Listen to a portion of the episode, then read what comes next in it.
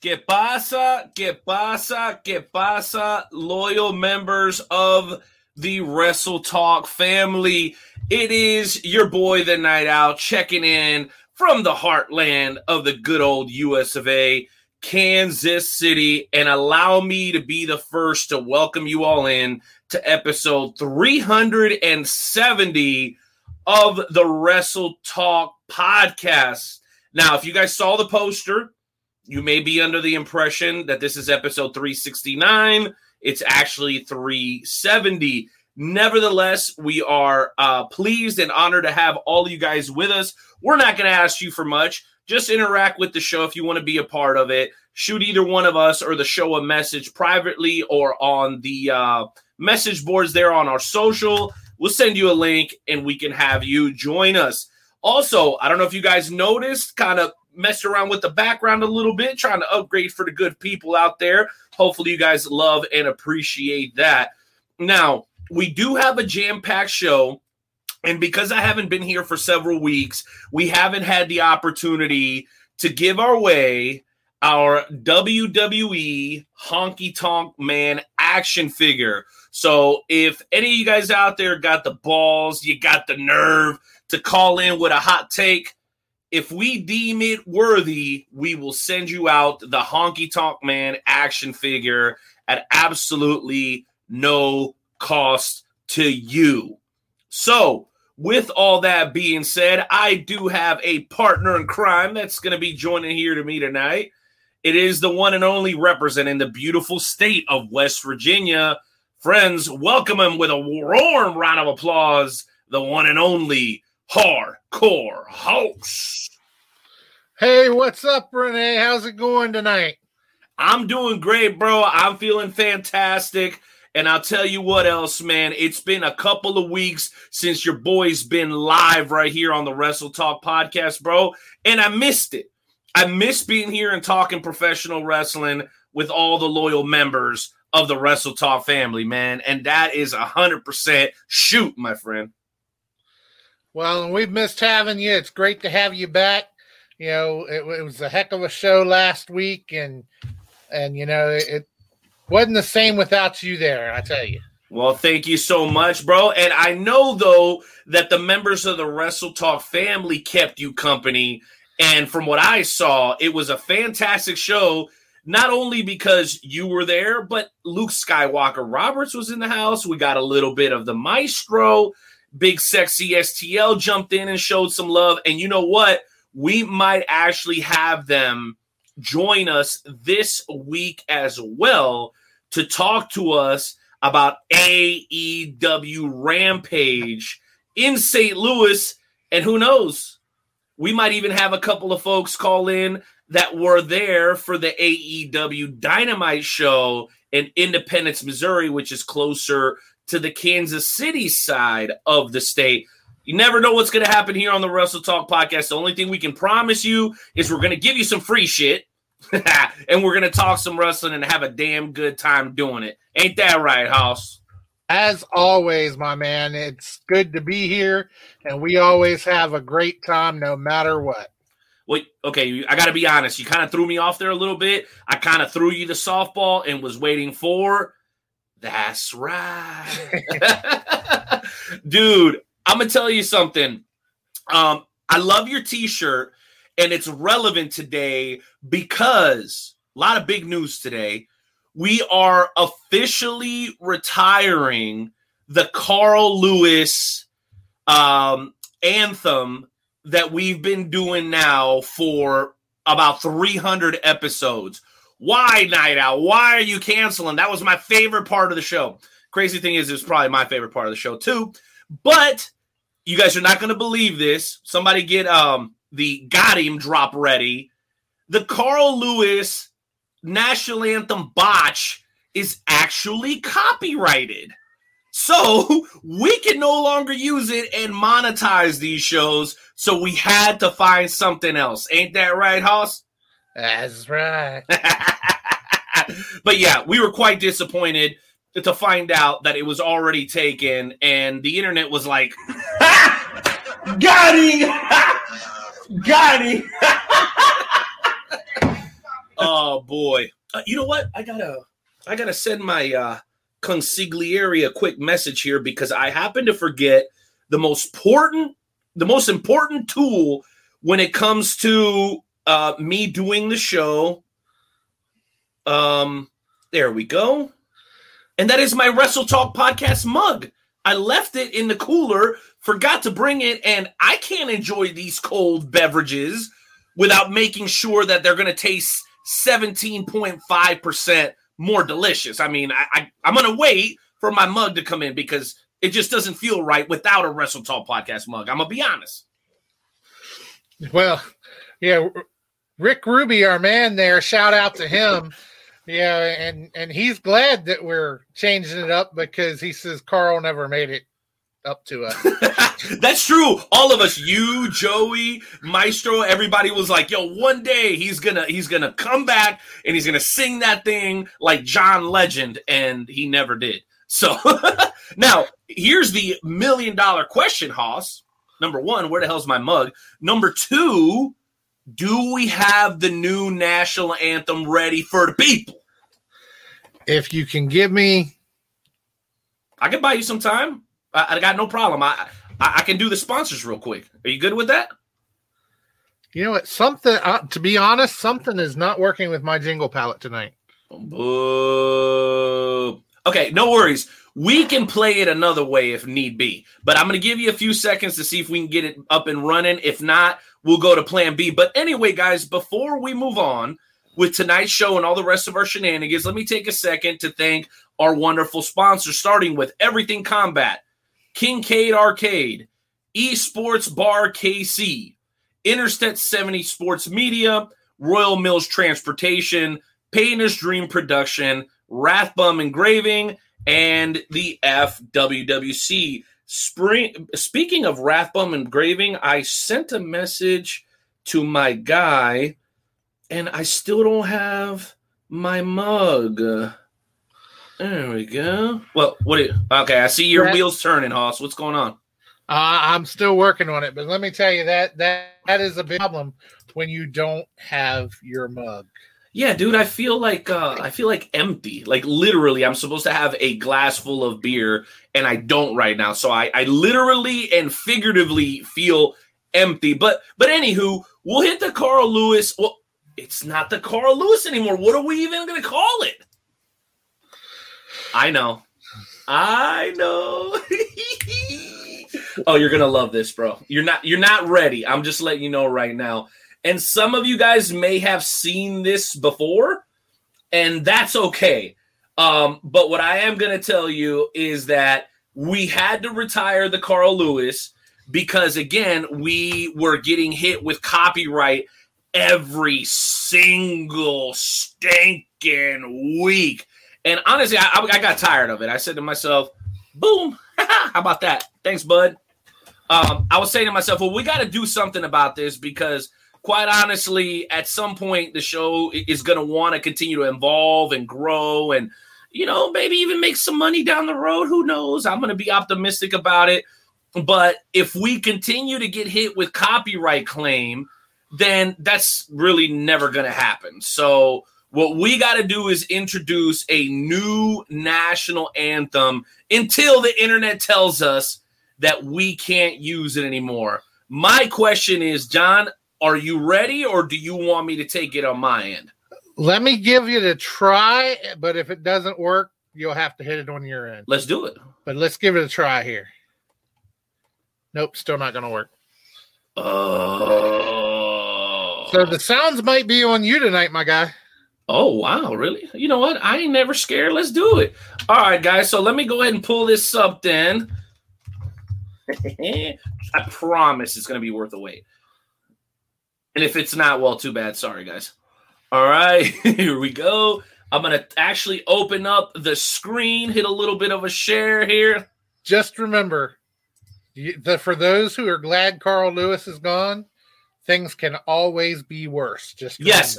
Yes, Rick Ruby and the rest of the fam, remember you asked for it. Here, Here it is.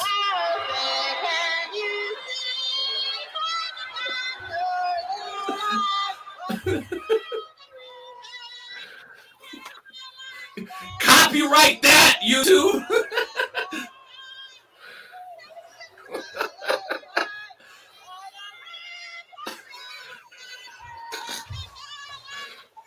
I can't right now. Here, the end is the best.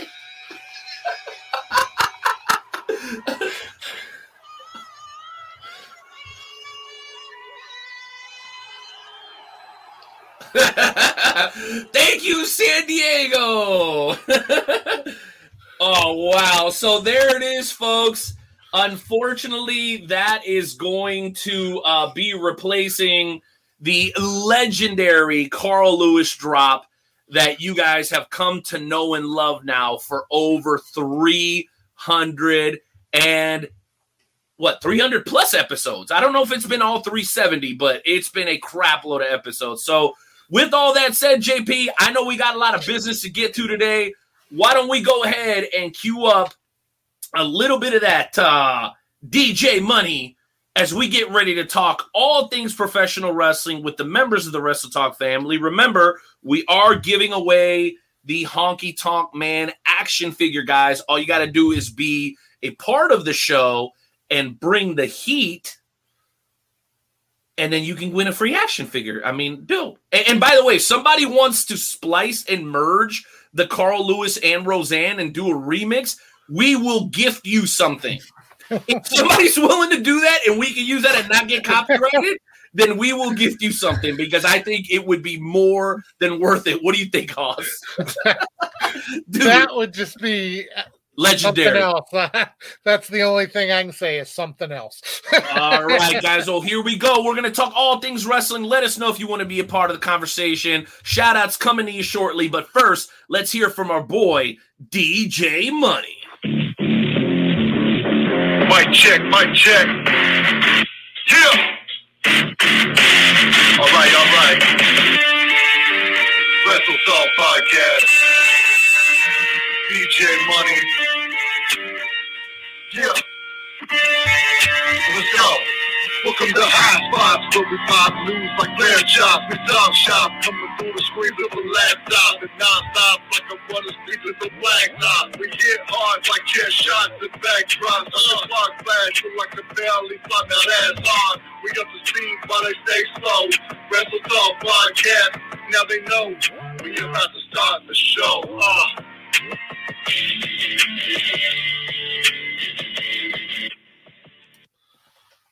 There it is, Hardcore Hoss. We are officially in the Wrestle Talk Podcast High Spot segment for episode 370, baby. What High Spots topic did you want to hit us off with tonight?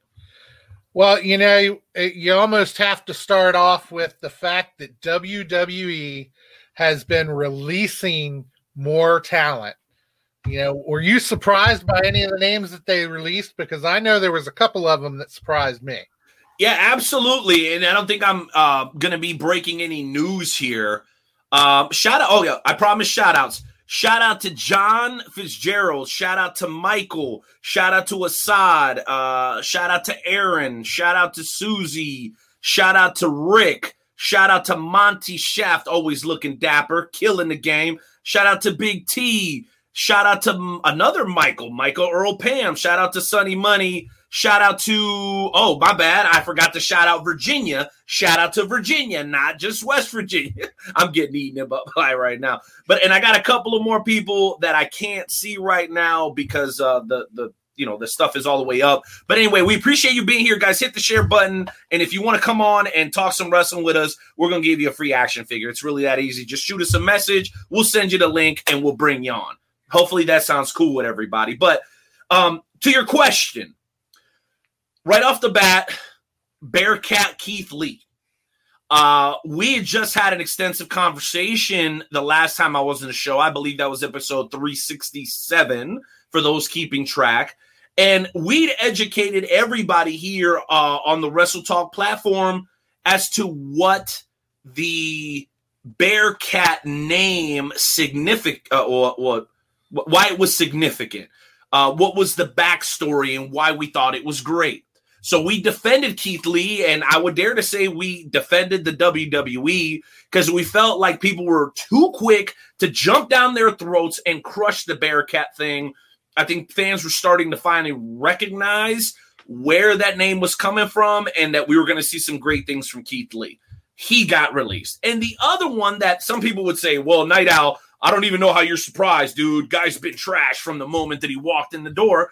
But honestly, as much time and effort as they put into the guy, not only during his NXT run, he was champion, got injured, came back, regained the championship, but they kind of put a lot of um, resources behind him when he came to the main roster. Not to mention that he had uh, quite a phenomenal piece of eye candy beside him for a very long time in Scarlett Bordeaux. Of course, I'm talking about Karrion Kross, formerly known as Karrion Kross, now back, I believe, to Killer Kross.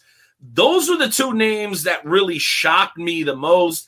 Everybody else, I'm not going to say I saw it coming, Hoss, but those were two individuals that I felt like the company was truly invested in.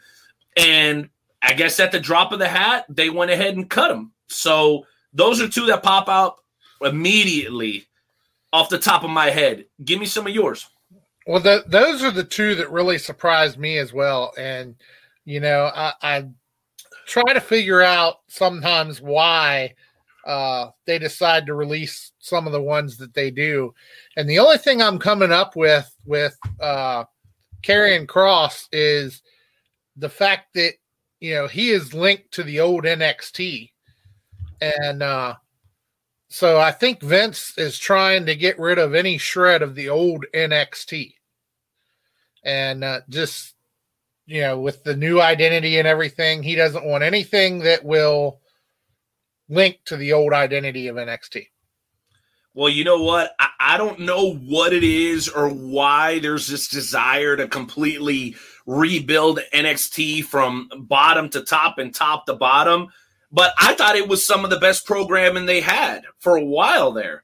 Um, if anything needs somewhat of a repackaging, a lot of WWE fans would argue that it's Monday Night Raw and not necessarily NXT. The other thing that I find peculiar was somebody that I've been a fan of for a long time, dating back to her stint uh, in Lucha Underground, and that is Tyra Ty, Taya Valkyrie uh, La Wera Loca, who um, of AAA fame, then of Lucha Underground, and then I believe she had a stint uh, in MLW as well. She uh, might be more familiar to the casual fan as Frankie Monet, who happens to be married to Johnny Drip Drip, aka John Morrison. Now, she is somebody who's incredibly talented, like one of the most talented female workers I think of the last 10 years, whether you've heard her name or not. Um, here's why I find that release so interesting because after the release, Hoss, um, there was like some fans um, addressing why they think she might have been released. And out of the rumor mill came that it was an age factor because Frankie Monet is 37 much like your your boy here, the Night Owl. She's 37, and they're saying, "Oh, okay, it's part of this new youth influx." And somebody even said that it's some sort of like policy that they're not going to bring anybody to NXT over the age of 28, particularly the females. So I don't like discrimination in any way, shape, or form, including age discrimination. I think any promotion is going to be more valuable if there's variety. Shout out to my man Brandon Buck representing the beautiful state of Kansas. Hopefully, you had a great time on your vacation. Hopefully, you found your shit, my guy. Um, anywho, I just I would hate to see some sort of confirmation that that was the case, Hoss, because age ain't nothing but a number. Ask DDP. Ask AJ Styles. as some of those other legends that we all know and love that didn't peak until they were after 30. Randy Orton, another example, and I know I'm lumping a lot of people together. I think we're seeing the best version of Randy Orton we've ever seen, or maybe since the Legend Killer run over the last 18 to 24 months. And he's well over 30. So I don't know, John. I just hope that's not the case, bro, because discriminating people for any reason is nonsense, but particularly something as irrelevant as age. I mean, just talk to your boy Tom Brady, Cal Ripken Jr. All these people were legends late into their 30s and some even into their 40s. So it just doesn't register with me, bro. Am I tripping? Well, and, you talk about discrimination, and I don't know this to be a fact, but I did read one article that said the reason Nia Jax was released was because she refused to get a COVID shot. Now, I don't know that to be the case. I've also Mm. heard that it was that she was actually hurting the other talent. That when she uh, went against Charlotte Flair, she actually was too rough with her, and she was too rough with a lot of the talent, so they released her. But uh, the So first she, thing, are you saying she got Rybacked? but yeah, the the first thing I heard was that she didn't get a COVID shot, and that's why they released her. Now, whether All right. Well, here's here's why I'm going to say that I don't believe that to be the case. The McMahons are notoriously conservative. So um, I don't know if people know this, but Linda McMahon served under the Trump administration uh, in the Department of Education. So the shot I don't necessarily think would be the reason. And you've got to believe that it was probably more than just Nia Jax within their existential roster that was against the max mandate or the vaccine mandate. It couldn't have just been her. I, I think that I, I actually agree with you. I, I I don't believe that at all, but you know but rumors will rumor, won't they? that that's right. I dig it. Well, I guess it's uh my time to bring up a high spot subject. And guys, we're not selfish, okay? If you want to come on and talk some pro wrestling with us for a couple of minutes before we welcome in our uh, first featured guest of the show, please, please, please uh, feel welcome to do that. Uh, Hoss, I'm going to jump um, in another direction here and leave the WWE alone for a second. Uh, I want to bring your attention to a Twitter exchange between a fan and an executive at AEW. And no, I am not talking about Tony Khan. No, I am talking about the one and only, a man who I think isn't getting enough attention for being one of the best wrestlers alive today, but I definitely think he should. And I'm talking about one Cody Rhodes.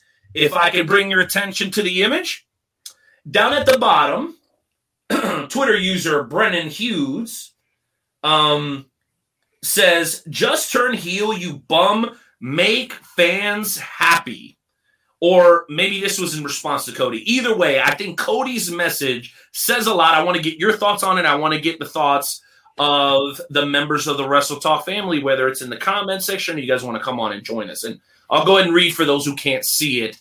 Logic may be a hair off. Pretty sure genuine bad guys are intended to make fans angry. If you're clamoring for it, that's not heel. And I quote Cody Rhodes. Without me interjecting any of my personal opinions, what do you think about that has changed and what do you take away from it? Well, you know, I, I actually didn't see that. So when you just pointed it out, um, this is the first I've seen of it. So I'm not too sure what to make of it just off of that alone. Um, I'd I'd like to know what led up to him actually saying that. Okay. Yeah, before I could really make a decision on. Okay, let's pull from just the evidence that we have in front of us, and I'll bring it back up for you um, just for the sake of uh, making sure we're all on the same page. So Cody responds, um, pretty sure genuine bad guys are intended to make fans angry. If you're clamming for it, it's not heel. So I guess the question I would pose to you, John, is are we in an era now where the lines are so blurred that we can't actually have a genuine heel? Because let me tell you something. Me and a friend of mine, we we for ages we've been going around. Actually, a couple of friends of mine, we've been going on and on about Roman Reigns. When Roman Reigns was trying to be a good guy, they hated him. Now he's a bad guy; they love him. Doesn't that kind of defeat the purpose in a way? I mean, to Cody's point, if you're clamoring for it, then I'm not really a heel. Or are we just living in a completely different era now where it doesn't really matter? The the fans can boo the heels, and then in the same segment they can boo the baby face. Or is this something that's like exclusive to AEW and not wrestling as a whole? I know that's loaded, but I want your thoughts, Hoss. No, I, I see it even in uh, indie wrestling, you know, where the heels are getting love from the fans. Um, I think fans are starting to see more of the talent aspect of these superstars, you know, rather than are they heel or are they face, and they're they're giving them love from their talent. Um, you know, just like uh, the our first guest that's going to be on tonight, Cizzko. He, uh, you know, he had people who who liked him when he was heel, you know, because they saw his talent that he had. He's now become a face in the business, but he had fans that cheered him before. So I, I think people, like I say, are just getting getting more where they're looking at people's talent versus whether they're face or heel. Mm, I think that's a very fair point, and I think uh, Cody's alluding to a lost art in the world of professional wrestling. There are some people though who can still manage to be universally hated, and I bring to your attention a man who previously feuded with Cody Rhodes, a gentleman by the name of Maxwell Jacob Friedman. He is so good as a heel that you can't you can't cheer him even if you like him.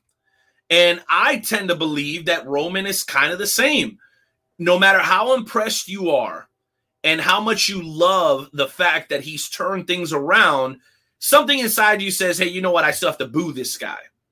So hopefully that's something that people are able to kind of wrap their heads around. Like you may be a big fan of what that's guy doing, but we as an audience play a part in telling the story. And if we're cheering for the bad guys and booing the good guys, and I know there's always going to be a certain segment of smarks out there that got to make it all about their effing selves, and they want to clap for the heels and boo the babies and be the loudest person in the crowd. Hey, I used to be that guy. I'm not going to lie. but then I started to understand how hard the talent works to get their shit over. And I'm like, man, I'm just, I'm I'm gonna play along. You know what I mean? I'm gonna play my role as an audience member instead of trying to be over here drawing all the attention to myself, which I'm interested to ask El Maton.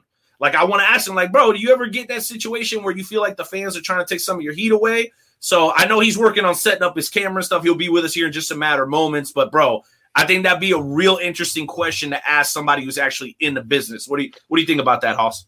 Well, and you know, Andre Suarez, who owns WDWA Wrestling, actually chimed in on this. Oh, time out, time out. Hold that thought. I just want to say, people, when I say, yo, if you want to get noticed, come on the show because promoters watch us, ring announcers watch us, wrestlers watch us, fans watch us, and stuff. And that's no cap because, you know, my guy Andres, there he is watching. So, so y'all already know, no bullshit when I say legit ass promoters and hardworking people in this business. My man Jerry Bostic was in here a couple of weeks ago. I think we had uh, uh, Gil, uh, Duane Gill, Gillberg in here just checking out the show a couple of weeks ago. So you already know the Wrestle Talk podcast don't play that shit. But anyway, go ahead and read the message, bro, because it's a good one. What do you got, Hoss? Yeah, he says, uh, you think the new era where fans don't care if you are a heel or face a good example of that is at the WDWA the new heavyweight champion is Israel Sharif Fakur and he was actually cheered by about a third of the fans when he won the title which we'll be having Israel on here in a couple weeks. But uh, he won the title. He was cheered by fans but he's a heel. He's he plays an Iraqi. I don't want to say terrorist, but you know he plays an Iraqi guy there, and let's say he's an extremist. Let's just call him that. How about so? It? So people people tend to boo him just because he's Iraqi, and you know, of course, there's always the USA chance and everything. By the else. way, I'm all about the country based gimmicks. I think it's some of the best gimmicks ever. Uh, the Nikolai Volkov gimmick, the Iron Sheik gimmick, which is a matter of fact, fucking bullshit. All those gimmicks get over huge. I love them, and I know people real sensitive about stuff like that. But man, just leave that shit at the door. Come in, enjoy the show. And oh, he's Iranian, by the way, uh, like the Sheiky baby. But yeah, man, I think there's room for any of it, man. You know what I mean? So yeah, so I mean, he's he's getting cheers and he's a heel. So yeah, that's that's another example where they're they're cheering the talent. They're not caring whether you're face or heel. No doubt, no doubt. Well, John, I'm going to actually take a bit of a back step here and allow you to do an appropriate introduction for our upcoming guest, bro. Why don't you go ahead and get us set up? All right, ladies and gentlemen, let's bring in a man here who he has wrestled in several different uh, branches. He's held many titles, and he is uh, just an all around good guy himself. He is the one, the only. He is El Maton Cizzko. Yo, que pasa, que pasa, que pasa, homie. Thank you for being here. Thank you for having me. Thank you for having me. It's an honor myself, you know, to see myself on the camera. Hey, well, just to let you know, you already got fans in the Midwest. I'm in KC. You know, John's over in Virginia, but we're seen in over 40 countries, bro. So, Wrestle Talk, we're doing big things over here, just like you, my guy. Well, that's good to hear. That's good to hear. You know, big things popping, you know. Yes, That's sir. how we do it around here.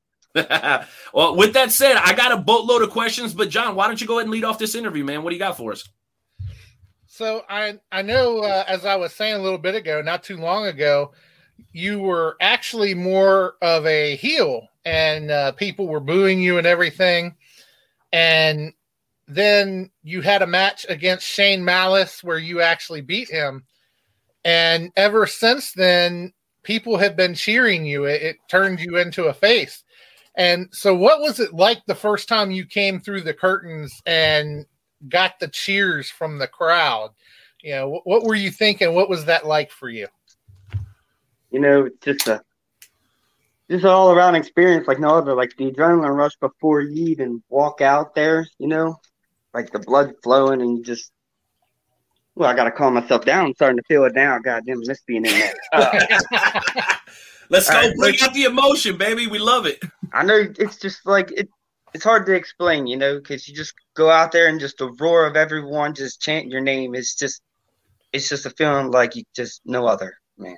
It's just you got to be in that spot to know.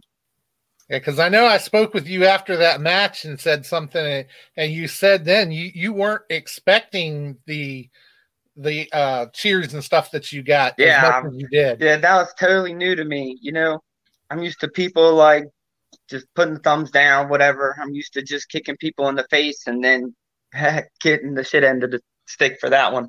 But you know, it was just a different feeling. You know, six years in the business, and that's like one of the first pops I get. I just, it's just hard to explain. You know, it's a different vibe, but definitely a good one. Definitely set me on a good path, and looking forward to seeing what things go in the future. Oh, and let me interject and say this. The young lady who officiated that match is actually our second hour guest. So shout out to official Danika who will be here with us in about an hour. So hopefully you think she called it down the middle and did a good job, right? She said it was very intense. Had to be a tough match to referee. Oh, absolutely. You know, Shane Malice match is always hard to referee because we're everywhere, and especially you throw the lumberjacks in there. Oh man, it was chaos. Freaking nightmare. Like I didn't even know what was going on half the time. You know, I think I was sitting there fighting the wrong dude for a minute. yeah, it was. It, it was something, but she definitely called it right down the middle, regardless of what he wants to say. You know, he has his own. Yeah, I'm sure Shane would disagree. it, them them two have their own personal issues, but professionally, I think she called it down the middle. I think she, it went how it should have. He he might have just been whining. I don't know, but Tem- temper seemed to flare. So I guess we'll see. what happens down the road if he decides to show back up in WDWA. Mm. Of course, he's been fired, so that's that's up to uh, the Latin tornado there. And And by the way, with him, we have things a are always up for fan, by the debate. way. So Well, we got a you pissed know, off you fan. never know. It's always what the fans want. Well, there you go, and, and that that brings me, John. I know you got some more questions, but uh, Susie Haas was at that show, and she said Shane smacked the hat off of her head, so she is none too happy, my friend. Oh no, that's Cizzko that Oh, used to smack well, the hat off. No, I her. wanna- was that you, Cizzko? Come on, man! But you've turned over a new leaf since then, right? So we're good. Let me just say this. Let me just say this. She, in my defense, she was wearing a Kevin Mears shirt. How? How? That's Triple that. No, no, no. you get called Susie? There's a reason for everything. Uh, shout out to the Lumberjacks, by the way, my man Andrew Hall tuning in. Uh, we're gonna drop some info for you guys in the next couple of weeks. These guys make like jam and jelly down in southern Missouri. We might have to send Cizzko some of that stuff. That's homemade, dude. I'm telling you, the Lumberjacks they put it down. I'm big stuff. Shout out to Andrew. Uh, but Hoss, what do you got, baby? Sorry for interrupting. Well, actually, I tell you what, Renee, let me go ahead and turn it over to you here for a little bit because I always get to talk to Cizzko at the matches and stuff, and so let, let me go ahead and turn it over to you since you uh, this is your first time speaking with him. All right, bro. Sure will. Thank you so much. Well, and I didn't even say this, Cizzko. Thank you for making time for us, bro. Really appreciate it. No problem. I do my best when I can. All right, cool. So now that we get to see the nice Cizzko, let me get to know a little bit more about you, bro. Um, I don't know if you use Apple Music or Spotify, if you're just a YouTube guy. Give I'm a Pandora guy myself. Pandora guy, me too, actually. Um, give me a couple of the top songs on your playlist right now. What are you bumping in the gym on the way to work? What are you listening to right now? In the gym, my it's in the gym. It's crazy. Uh, one of my top songs I listen to is uh Roman Reigns' Tribal Chief entrance music. That's heat. I I don't know. That just pumps me up. Like uh, it just gives gives me that right kind of vibe. Just to walk around like a badass in there. And you you don't have to rush when you go from the bench press to the free weights. You just take your sweet ass time, and nobody's Yeah, gonna straight. rush you. I like that. What else Yeah, are you straight. listening to, bro? Oh man, like, but usually when I'm in the gym, I just listen to WWE music, like Randy Orton's voices, uh, Triple H's, John Cena. Like, it just depends on how I'm feeling that day. Sometimes I'll listen to like rap music or a little bit of Hollywood Undead. Those guys bump. Uh, the Lacs. I'm a big, big, big country hip hop guy. You know. Uh, You rock with a little Jason Aldean too, bro. A little oh man, I listen to pretty much anything, dude. Like that. All right, Techno, all that. all right. So moving from music to other forms of entertainment, uh, are you a gamer or or you get into games like that, or if Um, not, I some of used the ones that- all right. but now I'm more like an outdoors kind of guy. Like I like to be outside doing stuff. Mostly I'm at work, so it's like it's hard to do anything. is the heart not life for us? We just got to go to work. So when you go outside what are you doing? Are you hunting? Are you uh bows? Are you fishing? What kind of stuff you get into outside? Honestly, my life is pretty dull outside of here. I'm I go straight to the gym right after work. Uh, come home, eat, get a shower, ready for work, go back to work. I mean, I throw some wrestling training in there throughout the week. But other than that, I kind of keep it short, short and sweet. well and, and and in between there are a couple of weird guys just want to call you and interview you so there's that too you got you got you got to squeeze us in too all right dope all It's all good. I don't I don't mind it. All right, so moving from some of the personal stuff back over to wrestling, I'm not going to hit you with the corny like, ah, how did you get into wrestling and all that. What I want to know is not how did you get into it?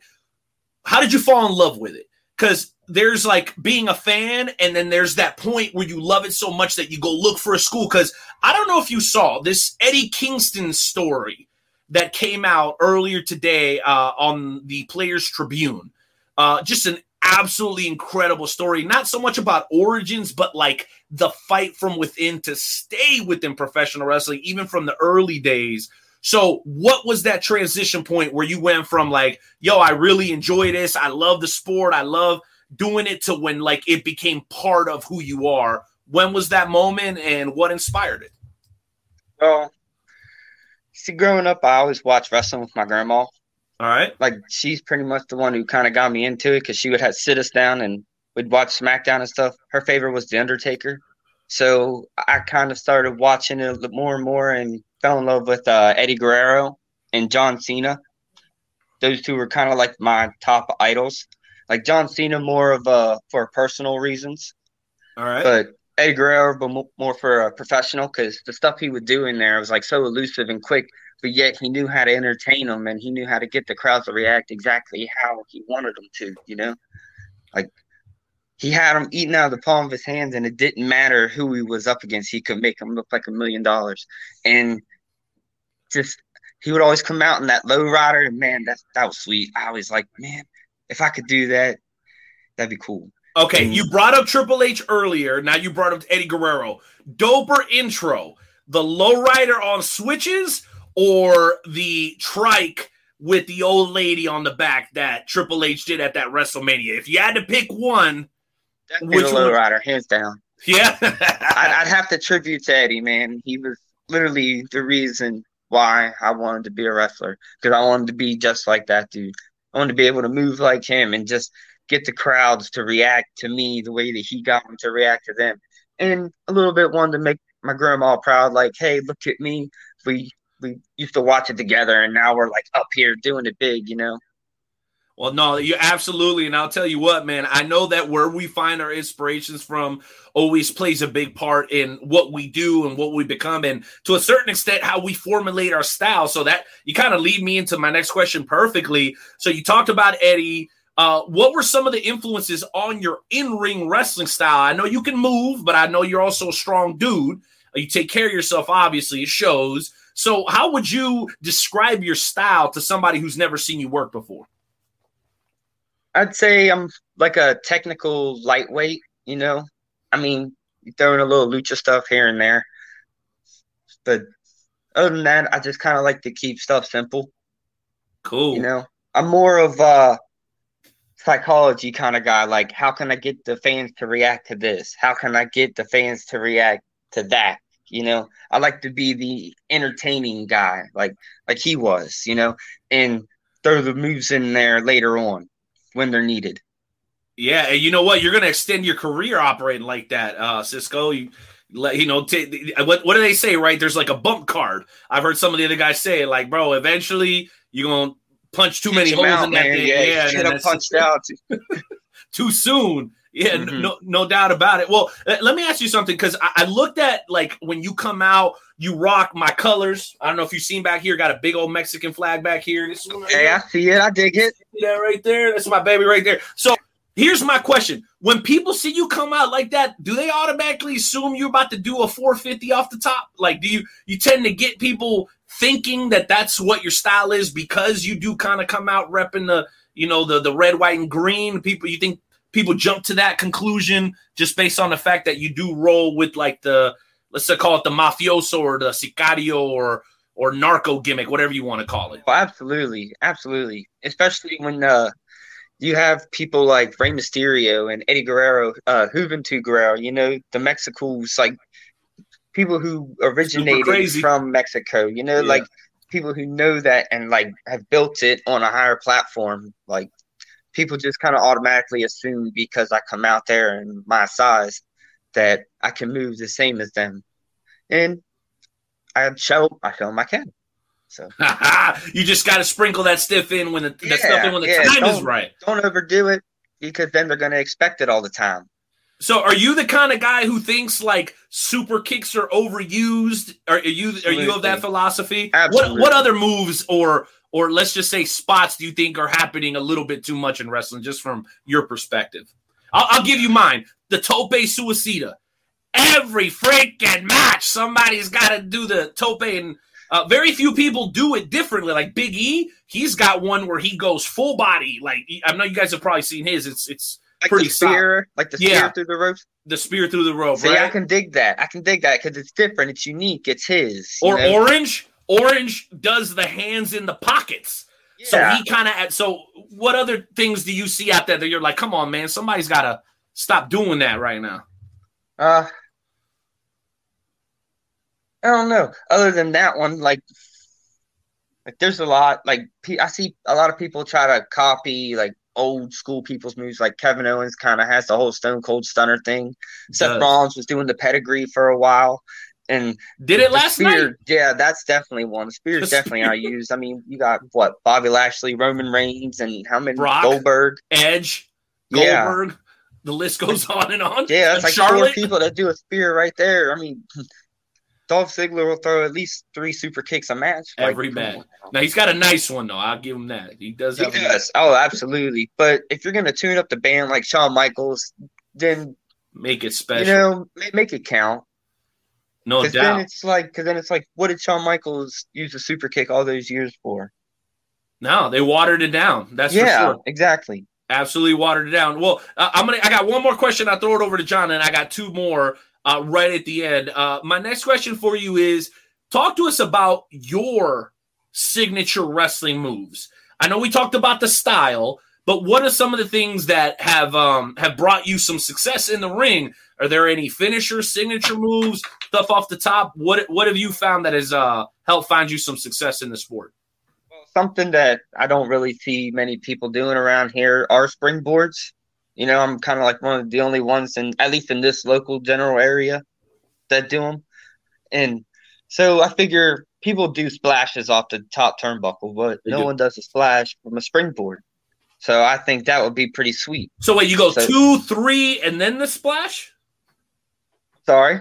You, you go from two to three, and then the splash, second row, third row splash, or how's that work? Oh, I go uh, from the apron springboard to the top and then splash. Holy shit! so you Yeah. are athletic, bro. You just like to keep it low key. Oh, absolutely. Um, I mean, I used to have a signature move, uh, the flatliner, which was kind of like, but it felt more Shelton Benjamin-y. Okay. So I wanted to switch it up a little bit. So then I, I just kind of kick him in into the leg to knock him down and then hit it. So kind of make it my own a little bit. Very nice. Again, we all take who influenced us. We kind of add a little bit of salsa to the tacos and we make it our own, man. I absolutely love that. Absolutely. Well, well, I do have a few more, but I don't want to be selfish. Hardcore Hoss, buddy, jump on in here, man. I think I took more time than what I had. I apologize. You know, a, a, a personal question to you is a lot of the fans seem to admire your back tattoo. They really like the wings on your back. So, It's just what, because it's brand new. so what what is the significance of that tattoo, or is there any significance? Well, actually, yes. Uh, I have a sister who is a month younger than me, and I didn't know she even existed until I was 21 years old. Lived in the same town as me our whole lives and didn't know either one of us existed. Uh, That's incredible, by the way. Wow. one day, some random person that she knew, well, that she worked with, uh, asked asked her about me, and I don't know. It was it was weird. Next thing I know, I found out I have a sister. I messaged her on Facebook. Then we meet up, and it was just like it was on from there. Like I could see it was my sister from the beginning. But anyways, uh, she ends up moving away and she didn't tell me. She went all the way across country to California and didn't say goodbye or anything. And the last I heard from her, she had OD'd and was handicapped and couldn't text or anything. And I haven't heard from her in years. So I got no way of getting a hold of her. So I got the wings on my back in remembrance of her. And the little sun thing in this the symbol was uh it's a symbol for courage because I was always her courage because I brought her out and she was always my light because she brought me out of the darkness that I was in at that point in time. And it's kind of like a my sister's keeper kind of thing, like just in remembrance of her because I don't know if I'll ever see her again. Probably won't, but you know, it's life. Well, that that's awesome. That- Real yeah. shit right there. Real shit. So, all right. Um, so let's see. I, I forget where I was going now. Well, that was that's hey no. It's hey, listen. You gotta let it breathe. So like there Yeah. was this old Usher song, like gotta let it burn. Like it's hard to transition from things like that. We've been It doing is. the show a long time, but but thank you for your your honesty. Uh, Cizzko. Absolutely. I, I think that's the dopest. So John, I got a couple more if that's cool, bro. Yeah. I know. Okay, so uh, we're gonna bring it right back to the fun. So El Maton. All right, Let- let's talk about that because there, there's a certain level, and, and I would almost love to see somebody write a book. By the way, we always have tremendous authors, uh, Greg DeMarco, John Cosper, a lot of um, um, oh, our friend um, uh, Ed uh, Wheatley, who just did the Wrestling at the Chase book. Uh, a lot of authors like to come here on the show and talk about wrestling. I'm always curious to see somebody write a book about the psychology of professional wrestling, and I'm not talking about all the the shoots and shit like that on YouTube. I'm talking about like how do you crazy MFers come up with this shit? Like you're you look like a regular dude, a hardworking guy, you know, full blooded American, you know, proud to be where you're from. I'm sure you got heritage. We brown, you know what I'm saying? We do that thing. But uh, my point is, like, there has to be a creative gene that allows you to do the Clark Kent, Clark Kent, and go from Joe Blow to El Maton, Cizzko. So talk to us about the the evolution, the name. How the hell did you come up? Were you watching Narcos one day, or were you listening to Chalino Sanchez and Vicente Fernandez, and you were like, "That's it, I'm doing it"? Did you see Selena and got real mad? I mean, I don't know. all, all I know is I'm always intrigued by how you guys come up with these personas, bro. So kind of tell us your origin story if you don't mind. His, his Well, persona even up- has a different voice. Okay. Oh hell no, we gotta hear the voice. I want to hear the voice now. Oh, the voice is in it. The voice is only in person. They say. Oh shit, I'm gonna have to go over there then, bro. Uh, I'm gonna have to go over there. Pretty much growing up, I was, I kind of fell into the wrong crowd. Like, not a bad crowd, but a bad enough crowd. And I never got into any harsh stuff, you know, just like the usual adolescents, marijuana, whatever, occasional alcohol, just that stuff. Uh, but my friends and stuff ended up growing up and kind of thugged it out, you know. I mean, and we all thought we were gangsters back in the day. You know how teenagers are. Yep, hip hop, MTV, But- damn it. Exactly. Pretty Yeah. much uh we became like a music group. We started rapping together, but then I kind of got more into Cizzko it. Still got bars. I didn't know you had bars too. That's crazy. Oh, oh man. I kind of got more into it than they did, all right. but they kind of did it like, "Oh, I'm just going to do it cuz I'm drunk, but I'm going to do it because hey, this shit's really cool and it's a way for me to vent and express myself." Art, baby. and that's kind of where the creative stuff came from. And so i kind of came up with my own rapper persona uh kid prince. And that kind of took off. Then i kind of stopped looking at it as a rapper and started looking at it more as a poet. So instead of writing the music i just started writing poems. And pretty much uh, that's kind of where the El Matone thing came from, like the thug persona, like from the rapper gimmick. So for who kinda those wanted that to don't know, El Matón. El Maton means the killer. I mean, just flat out, straight up translation. Am I right about that?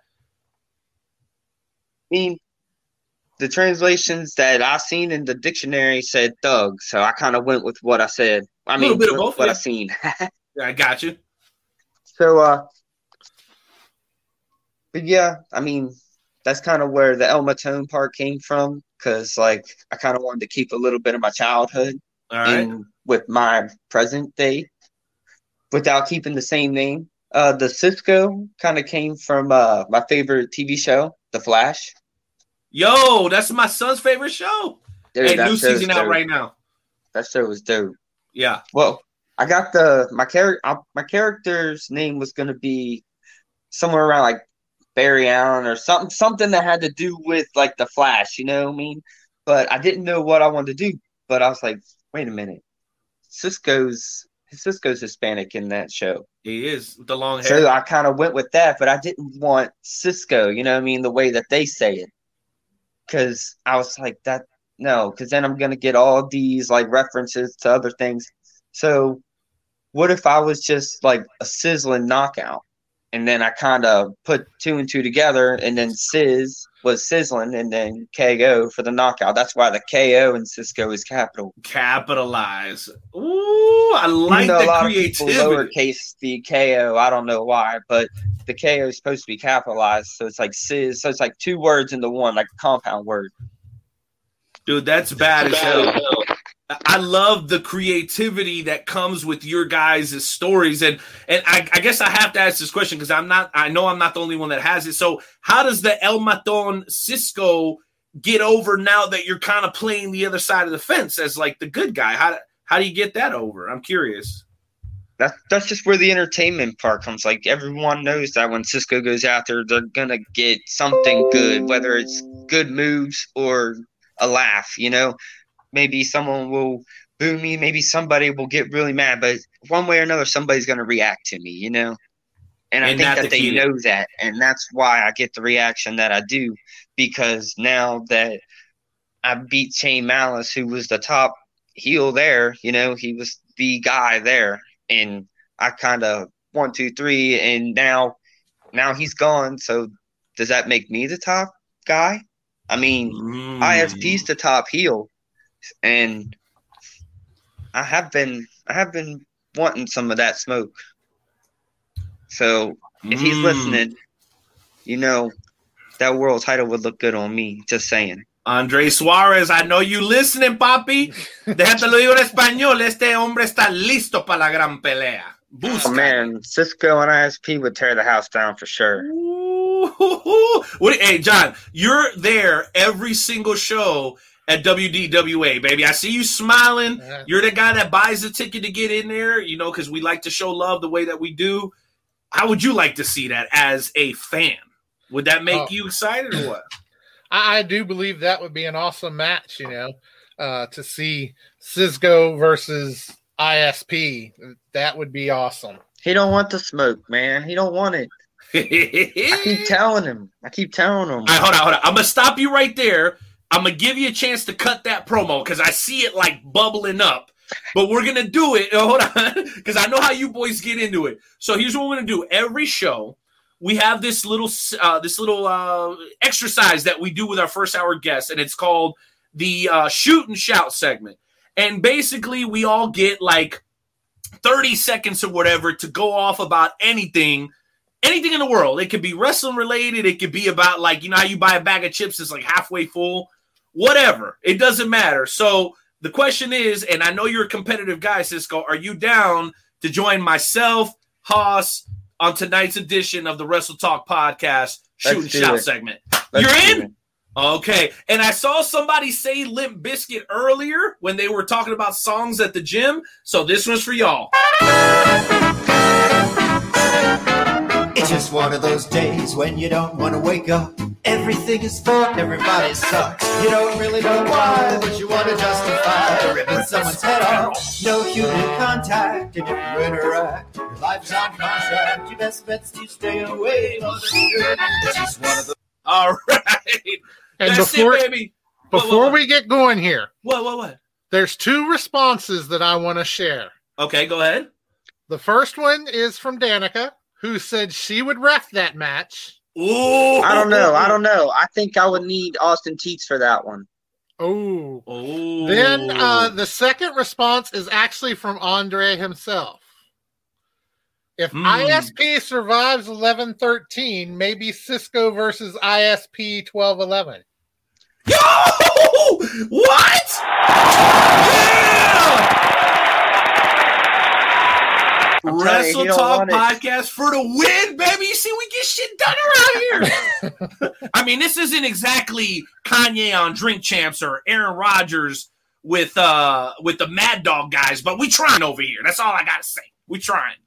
Look, I was one title away from being the first ever Grand Slam champion there. I was the world heavyweight champion. That was the one title I needed. And then the television championship came. But fear not, I'll have that one soon too. And Ooh. Aust- Austin says he's down to ref. Oh, he better get over here then. Yo, come on, man. We're doing big things. By the way, we're also giving away a honky tonk action figure. One of my peoples over there from the East Coast is taking this home. Shoot us a message. We got y'all hooked up, man. Promise. We're giving this thing away tonight. Now, shoot and shout time. Hoss, you want to go first? I'll go second. Uh, Cizzko, by the time I'm done, you're going to know exactly what to do. 30, 45 seconds. Give us the heat. Hardcore Hoss, it's on you, baby. What do you got for us? All right, this kind of goes with my uh with my shoot job.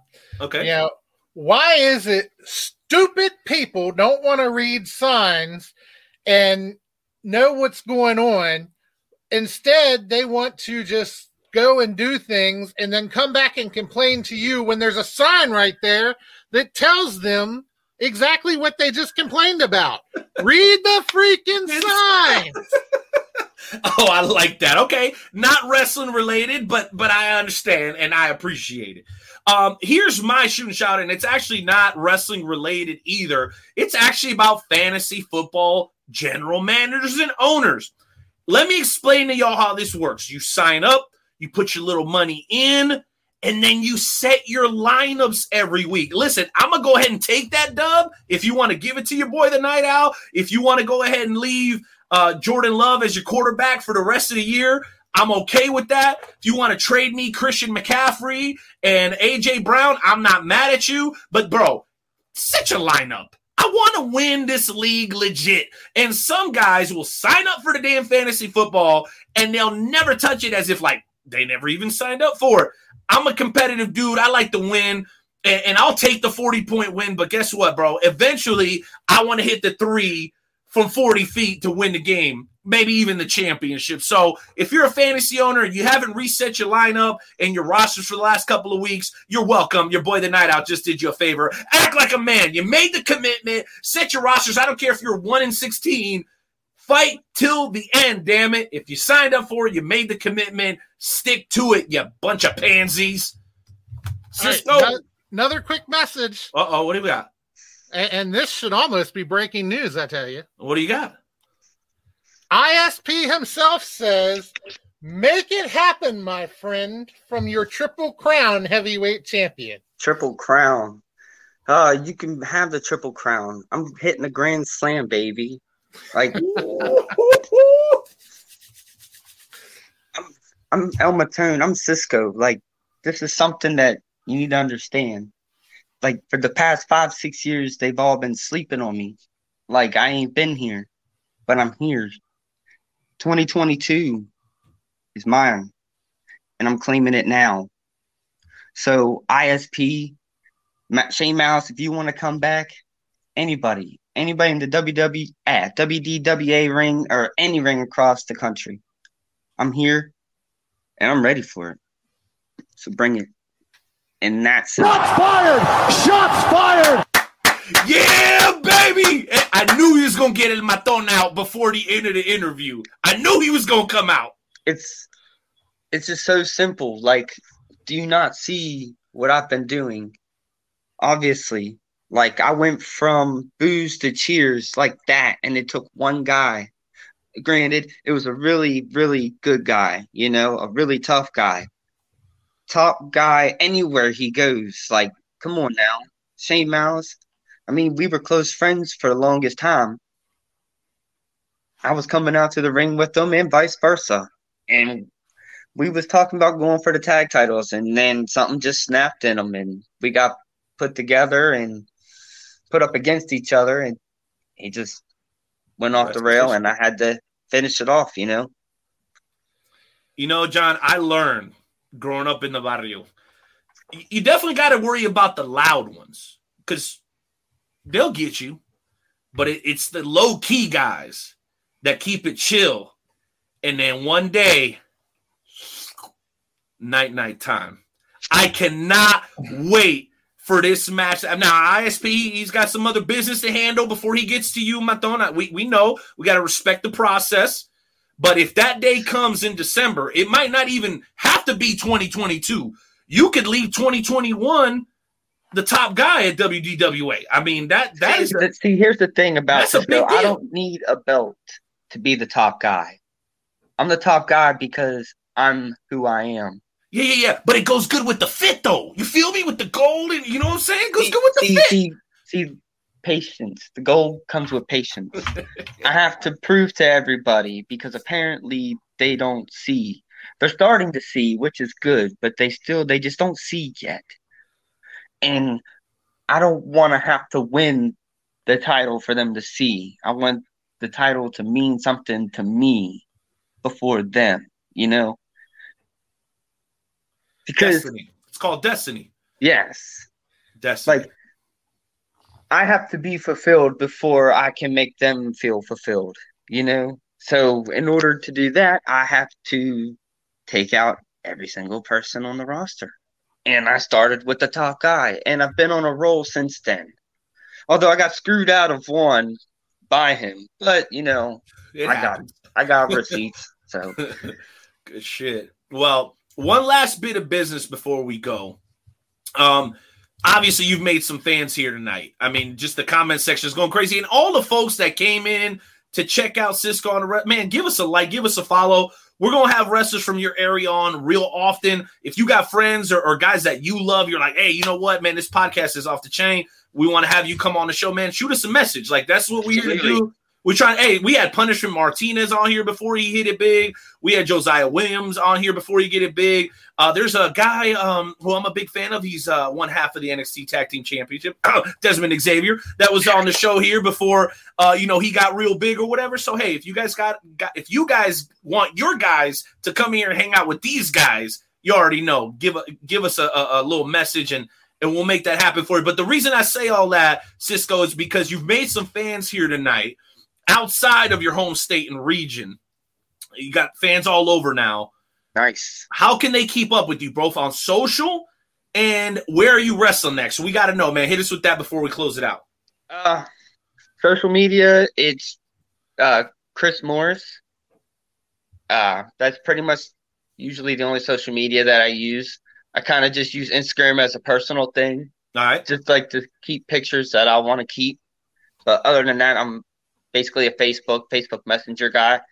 But the next show, oh man, the next show, I got to tell you about this one. All right. It is November 13th, which is this Saturday. It is at the Short Gap Fire Hall in West Virginia. And Elite Pro Wrestling Alliance will be hosting the event. And let me tell you, it's going to be something. You got Doc Gallows is going to be there. Uh, D'Lo Brown is going to be making a special appearance. You got uh, the ruthless Jason Radatz, uh, Reggie Collins, Shane Malice. I mean, what do you need? I mean, obviously this guy's going to be there because why wouldn't I be? Who wouldn't All him? that without the flyer. That's what I'm impressed by. No flyer, no nothing. Yo, my man got it all right here. Bravo. I'm telling you. I'm telling you, it's going to be an event. Oh, and we also got ladies matches. Um, Danny DeVille defends her championship against the returning Tess Valentine, so that's always going to be something to look out for. For sure. These ladies tear it down, man, every single time. No doubt about it. More than worthy and way overdue to be main event in shows, not only, you know, up there, but everywhere. I think the ladies should be main eventing a lot of these shows because they earn it. You know, you're talking about, I want the belt to have my name on it before I even put it on. These girls are earning it every day, Absolutely. man. You give them the platform, you give them the microphone, you give them the ring time. These girls are getting it done all over the world, man. It's it's Oh, really man, amazing. AJ putting in the Lee. work. Even AJ Lee had to come back because she sees how women's wrestling is killing Yeah. the game right now. So, you know, it is what it is. Uh, last thing, Cizzko, man, and this is really the most important thing. We want to welcome you, welcome you in as the newest member of the Wrestle Talk family, hermano. We're appreciative, we're grateful, and we're excited to see you continue to have success down the road, man. Do not be a stranger. Oh yeah, I will not. No doubt, Love it. brother. Have a I good love it. You night. guys have a good one. Grace and Hey, peace to you, my thanks for friend. being here, Cizzko. Absolutely. Thank you guys for having me. Anytime you guys want me on. Bet. Peace. Peace out. Woo! John, what an amazing interview setup, sir. I gotta say, you've been on fire with the guests that you've been helping bring on the show, man. Cizzko El Maton is legit. And we broke some news here tonight. It looks like Andre Suarez is opening up the opportunities here. And I think a lot of it has to do with the passion that you hear coming from Cizzko. This guy is serious about what he does. Like I said, he didn't even need the flyer to talk about the other show. So that to me says that his mind's on it. He doesn't need the notes. He doesn't need any of that bullshit. Well, and, and I can tell you after watching his matches and stuff and seeing him, he is very passionate about what he does. He's very passionate about making sure that you know the fans are pleased and he he really wants to make sure everything's done correct. I mean, I, I've seen when he has missed hitting a move the way he wanted to, and he, he really gets upset over it because he feels he let people down, and you know it's it, he is just one heck of a guy, and you know I, I'm glad to be a fan of his. I'm glad to be able to watch him wrestle. He is it is just awesome. Dude, it is absolutely awesome. And guess what? The show keeps rolling, baby. We got a solid 40 minutes of show left. But before we continue, we're going to hit a short break. Hoss, why don't you go ahead and get us set up with some music and uh, a little bit of a poster to hit over the top of our image here. Um, we're going to come back with the second hour. We're going to keep the energy going. But I do have a bit of breaking news regarding programming on the other side of the break. If you haven't done so already, hit that like button, hit that share button, hit that subscribe button. We're live right now on Twitter, YouTube, and Facebook, and obviously 24 7, uh, 365 over at WrestleTalkPodcast.com. And lastly, guys, I'm literally begging you. This thing is taking up room in my house.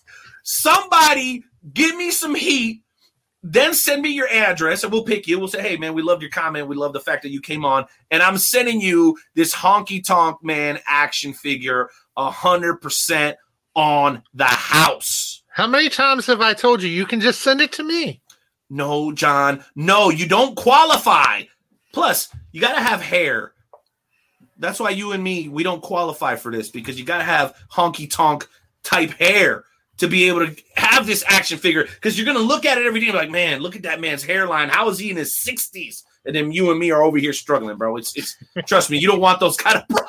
Anyway, guys, we're going to break. Episode 370 continues to be on fire. We will be back for hour number two and our second featured guest of the evening, the lovely, the talented, the no nonsense official Danika. In just a matter of moments, we'll catch you in a few. Peace.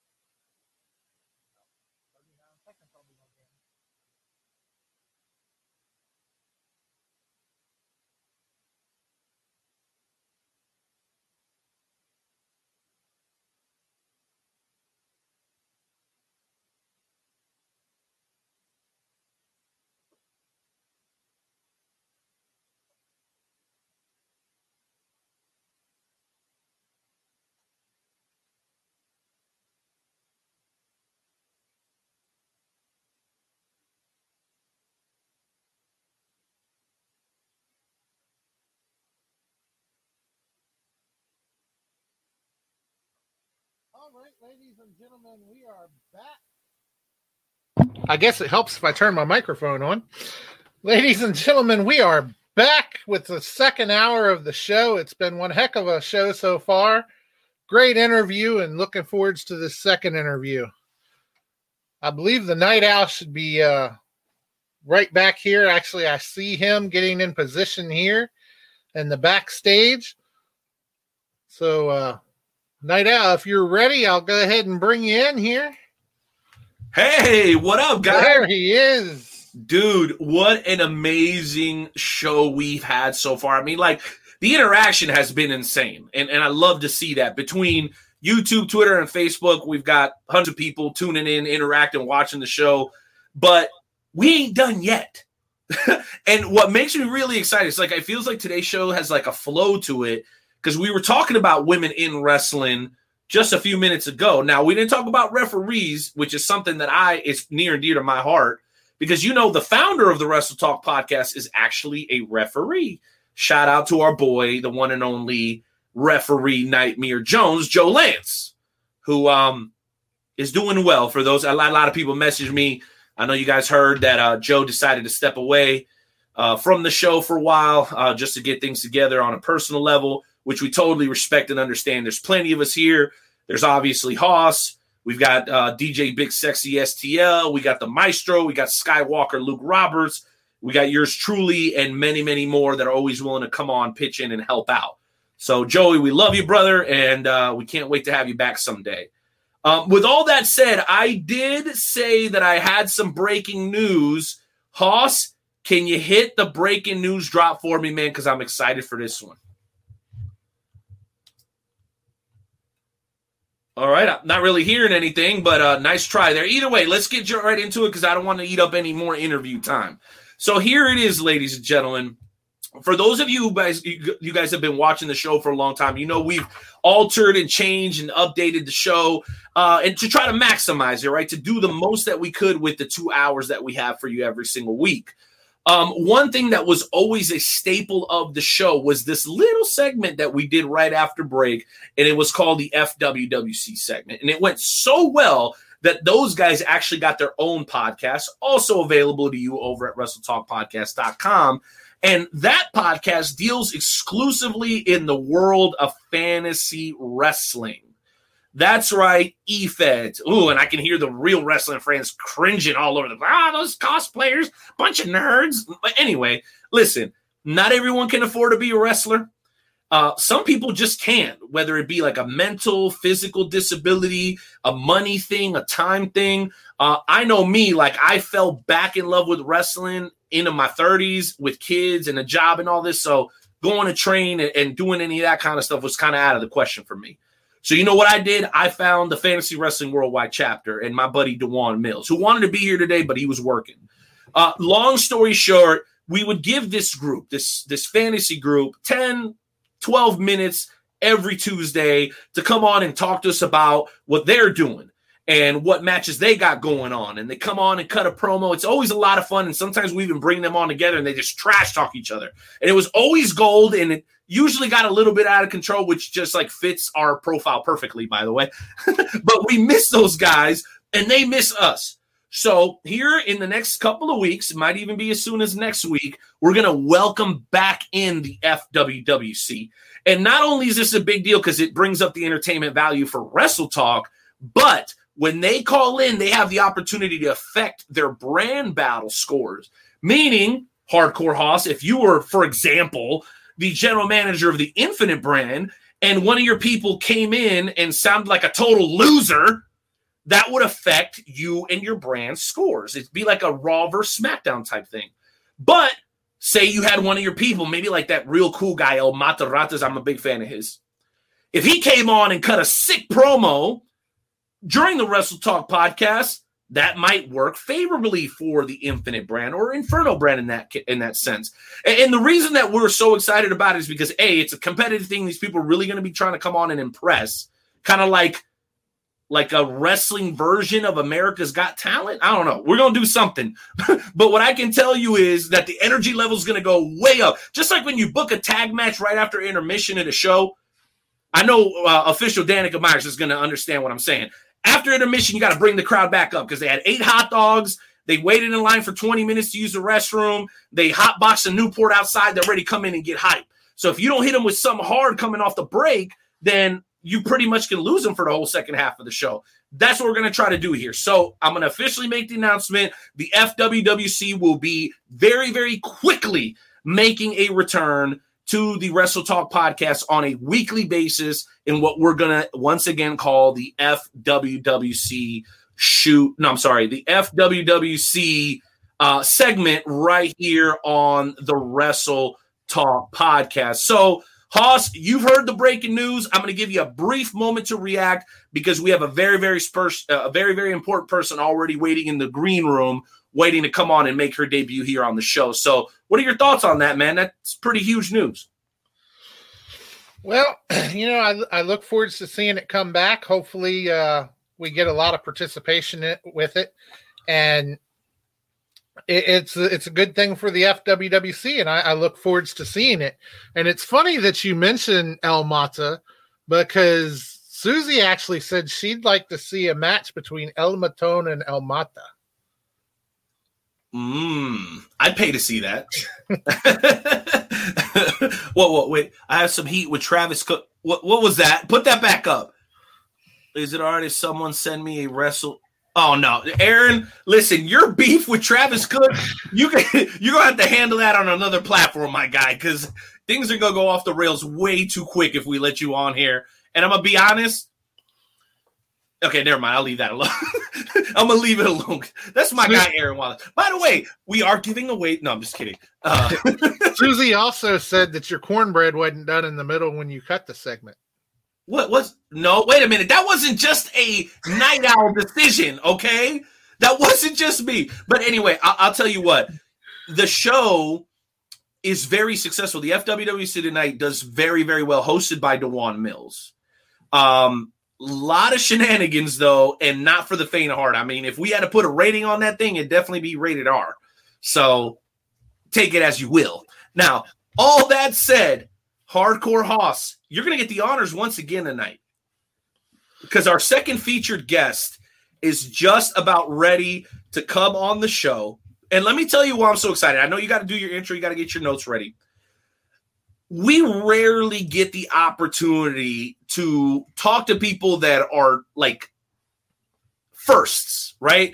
Like there aren't a whole lot of real firsts anymore. And, and you could kind of make these things up as you go along. Oh, I'm the first this and I'm the first that. But there's a movement. Um, and it's happening right here before our eyes. I remember we talked to Chris Broussard. Uh, I think that's what his name is. He wrote that book about the black female wrestlers, like in the 30s and 40s. You know who I'm talking about, right? Oh, Chris Chris Boulier. I'm sorry, I believe yeah. is his name. And so. he talked about the first of African American women in professional wrestling, and that was real cool because that was truly the first.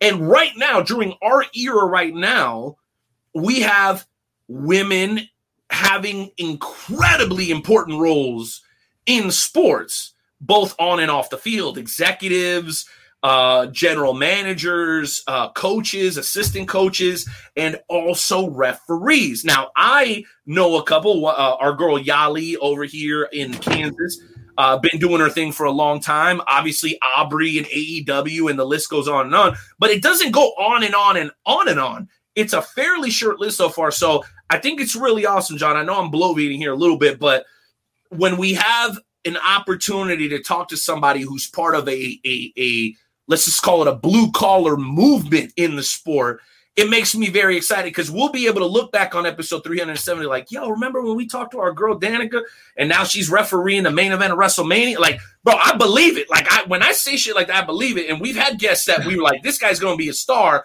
and it happened. We gave you guys some examples at the end of the first hour. So, John, I'll go ahead and let you take the intro, but I just wanted to say, man, like I get excited for every interview. I think every guest is special, but when somebody's doing something and they're breaking ground, it makes it even that much more special, man. So, with all that said, why don't you go ahead and kick us into the uh, official introduction of our next guest? All right, our next guest is a referee who has been in the business for about five years now. She trained at House of Pain as well as the WDWA Training Center.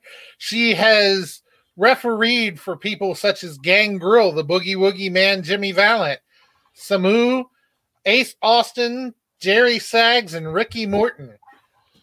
She is the one and only Danika Myers. Thanks so much for having me tonight, guys. Hey, Danika, welcome to the show. Thanks for being here.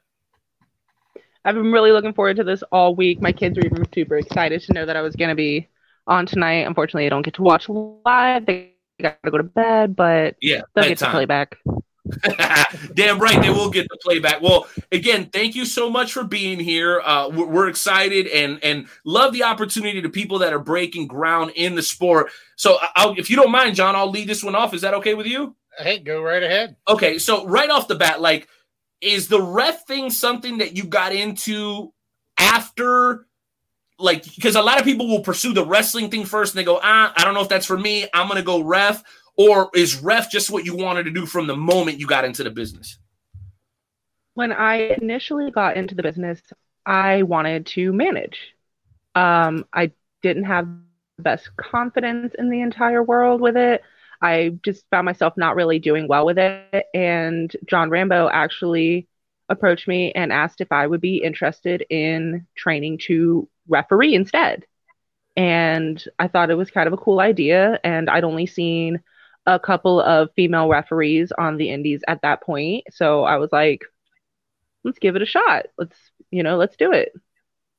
And I found my I found my space. I found my niche. I found what I was good at and I've stuck with it ever since. Beautiful. And you've been refing what, like four out of the five years that you've been in the business, or Officially, yeah. okay, cool, cool. All right, so you you dropped some names, and I- and I appreciate that because the folks that have never heard of you before, a lot will after today, hopefully, but they love to hear those names. So you talked about Ricky Morton, you talked about Ace Austin. Any particular memory of refing any one of those matches? Anything funny, silly, goofy, crazy that happened during any one of those, or or maybe a few of them that you could share? Um I think for me the most startling All right. was when I refed Gangrel and I did not my my ring awareness was not where it should have been and I stood way too close and I got completely Drenched. covered in the blood mist. oh, and Was let me tell you, that does not come out of the shirt. oh no, I can't imagine. Well, hey, you have insight that very few people have. What is in the flask? Can you can you tell us, or are you going to keep that to yourself? I you know, I don't know. I don't know. I wasn't I wasn't privy to that. You're like Renee. I kinda- wasn't worried about that. I didn't want to know. know. Well, You're like, Honestly, when we on interviewed him on the show, he said it was stage blood. ah, That's what I'm assuming, and that's probably why it wouldn't come out of my shirt. But I've got a really cool shirt with a really cool history to it now. All right. Well, John, I appreciate you with that humble brag. The oh yeah, when we had Gangrel on the show, he told us. I love that. That's humble brag. I like that. Uh oh. What do you see? Don't mess with Danika while she's doing interview. Okay, what is he talking about? Spill the beans. Drop the tea. What is he? What is he talking about? What is the boss saying? Andre, I hope you're not referencing the Shane Malice thing. Oh, I'm sure that's exactly what he's talking about. Come on now, give us It's always a Shane Malice thing. Sh- Shane Malice and I have had heat with each other for we Mark. heard. months. Um, he just he's he's one of those that doesn't really I find have quite the necessary amount of respect for what we do as referees. Um, and he just likes to get a little too physical with them for my personal liking, but Well, You know, we, I we heard take- from our previous guest that you guys had a little bit of a tumultuous history.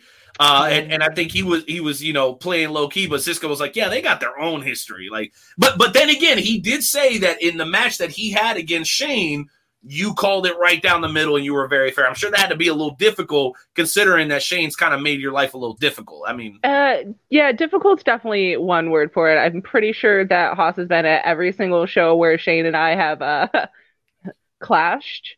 One of the incidents was a backstage thing. I was taking some time off for medical leave. I had hurt my knee. I needed a little bit of a break. I was doing interviewing.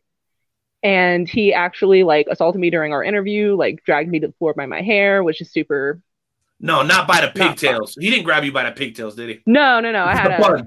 I usually yeah, I was gonna say I'm usually known for my like giant curly bun at the top of my head. Today is just a uh, one hand caveman style. Shame on Yeah. Shane Malice. Shame. yeah, pretty much. But he's been fired. And he then- He with the um, the lumberjack match. I'm sure you remember Hoss, the lumberjack match that we had at the end of that with Malice not being super thrilled with the match ending and that uh super fun Death Valley driver that I took.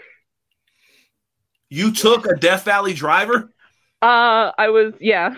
You got kids, damn it! What do you? What do you? What do you hate to steal a Heath Slater line, but you got kids, damn it! What are you doing? I Did know. they talk you into that, or were you excited? You were like, "Yeah, let's go. I'll do it." Like, I'm curious. um I was honestly terrified. I was terrified. It was it was probably one of the scariest moments in my career. Um but you know, there's that level of trust that you have with guys that you worked with for a long time, so they are professionals. For a reason. Indeed. And I think probably the most beautiful though uh, bit of heat that we had, and again, Haas was front and center for this one. That knee, that running knee, straight to my face. okay, somebody's gonna fill me in on the details right now, or I'm turning this car around and we're going home. John, Um, come on, you guys got to give me the details on this one. Go ahead, Yeah, it that, was no, go ladies ahead. first. It was after it was actually after a Cizzko match. I had repped Cizzko. Um, Shane came out um, trying to, you know, bring him back in his corner. He was not happy with the way his night was going. He had just lost to last week's uh, guest Bo Ross at earlier. In the, yeah, yes, There fired it is. after losing to Bo Ross Perfect timing. fired after losing to Bo Ross. Yes, that is exactly what it was. Um, he did not like his outcome in his match with Bo. He was trying to get Cizzko back in his corner. Um, and after Cizzko lost to Eric Jones, something in him snapped and he attacked Cizzko. And then he took me out at the knee. And then, you know, back to the dragging me by my hair thing because that is apparently his thing. Um, running knee straight to the face. Wow, John. Yeah. Sitting where you sit, I know you. You know, you always find a, the manager grab a great seat. What are you thinking as this is happening, bro? Your mind had to be like going in a hundred different directions at the same time, a thousand miles an hour, bro. What? How did you take all this in? I, I I tell you, poor Danika has taken a lot of bumps over the past few months, and and you know I I- I feel sorry for her when it happens. It's just uh, it it, it looks really horrific, and I, I'm glad it's not me that's in the ring when it happens. I'll put it that way. Fair enough. Fair enough. Now, I do have to jump in. I I don't want to interrupt, but I saw our boy Billy say something about thumbtacks, and I, I got to do my job here and follow up on the lead. So, what's Billy Bowens talking about? And I quote, and drop some thumbtacks. We haven't talked about thumbtacks just yet. Can you fill us in on that? I did not take the thumbtacks. Um, Billy refereed a hardcore match between Jake the Machine Davis and Shane Malice. Um, again, just not happy with his uh with his finish of his match, the outcome, and he picked Billy up and power bombed him through thumbtacks. I was picking them out of the poor child for a while afterwards. Oh, wow. I bet you he couldn't go through a metal detector for months. It was yeah, there was there they were everywhere. Jeez Louise. Shout out to you, Billy. Hey, listen, a lot of people don't realize zebras get run over quite a bit, even when they're in their natural element. So, like, I'm watching, and, and I'll share this with you guys. So, AEW uh, was in the Midwest this past week, and a lot of friends, former guests of the show, uh, you know, guys that I that I follow, and and you know, because I do some commentary and stuff like that, so I work with them. These guys are going into these shows and they're taking bumps and they're taking pretty solid bumps for some of these, you know, bigger name talents or whatever. And it especially happens when guys come out as referees and as security people. Like, so you almost have to be used to and trained to take the bumps, just like the talent, which kind of leads me to my next question before I throw it back to John. How much training do you do pertaining to actually taking bumps instead of officiating the bumps that are happening between the talent inside the ring? I'm curious. Do you you prepare for things like that? Um, I do. I do train in bumps. Um, I'm trained in a lot of the basics and running the ropes and doing holds and things like that. I feel like it's an important thing for referees to know because we are the first line of defense for the workers, for the wrestlers, because we have to know when something has not been done correctly. So the more that we know how to do, the easy the easier it is to tell when something didn't go right. And if we can tell that something didn't go right, we're prepared to know if somebody's injured. So, personally, in my opinion, I think it's important for us to know how to do the bumps and how to do a lot of the basic things and to really study and learn how to do, at least in theory, how to do a lot of these moves so that we know when something's not right. No, yeah, absolutely. I, I don't think you can officiate things properly if you haven't had at least some experience in it yourself. And that to me speaks to your dedication to the craft. Because you can say, hey, you know what? I didn't go in, I didn't come here to be a wrestler. I don't want to fall flat on my back. I don't want to fall onto that little tiny paper thin strip of padding that they usually in some cases they don't even have it at some of the promotions i don't want anything to do with that but you respect it so much that you go hey you know what if i'm going to officiate these guys i have to know what it's like and like i said that's that to me speaks volumes to your commitment and your passion for the sport that you love. Thank you. No, like I said, it's just I feel like not enough, not enough referees do go the extra mile with that training, and I feel like it would be really important, and it would save a lot of problems and a lot of injuries that get worse because of not being caught in time. Absolutely fair. And I think the guys that are in the ring with you appreciate that. And as you probably gained experience, they're probably gaining for more respect for you as well the more that you're in there with them or whatever. So, um, anyway, I do have a few more questions, but I don't want to be selfish. Hardcore Hoss, this is your guest, man. You set this interview up. Thank you, by the way, for your hard work uh, to make this show awesome every single week. What do you have for our guest, Danika, man? Actually, I'm going to start with a question here from Susie. She wants to know what is your most embarrassing moment? Susie, we talked about this. We talked about this. She asked, not me. Remember that. Uh, and and I'm directing this at her, but also I'm directing this to you because we talked about this too. All I'm going to say is, you know, you already know, and I'm not going to say it out loud. You already know. You can fill him in later, but no, okay. absolutely not. All and right. anybody who's watching who saw what I'm referencing to, and a lot of the, you will like Billy and Andres, and I think Bo Ross is watching somewhere. Anybody, else, you guys know. All right. So, as being a woman in the sport, do you feel that you're treated any different in the locker room than the than the men are? Um. Yes and no um obviously there's a lot of that novelty like oh my god i've gone into locker rooms where i'll have guys look at me and they're like oh we don't have any women's matches on the card. What are you doing here? And i'm like i don't just ref women.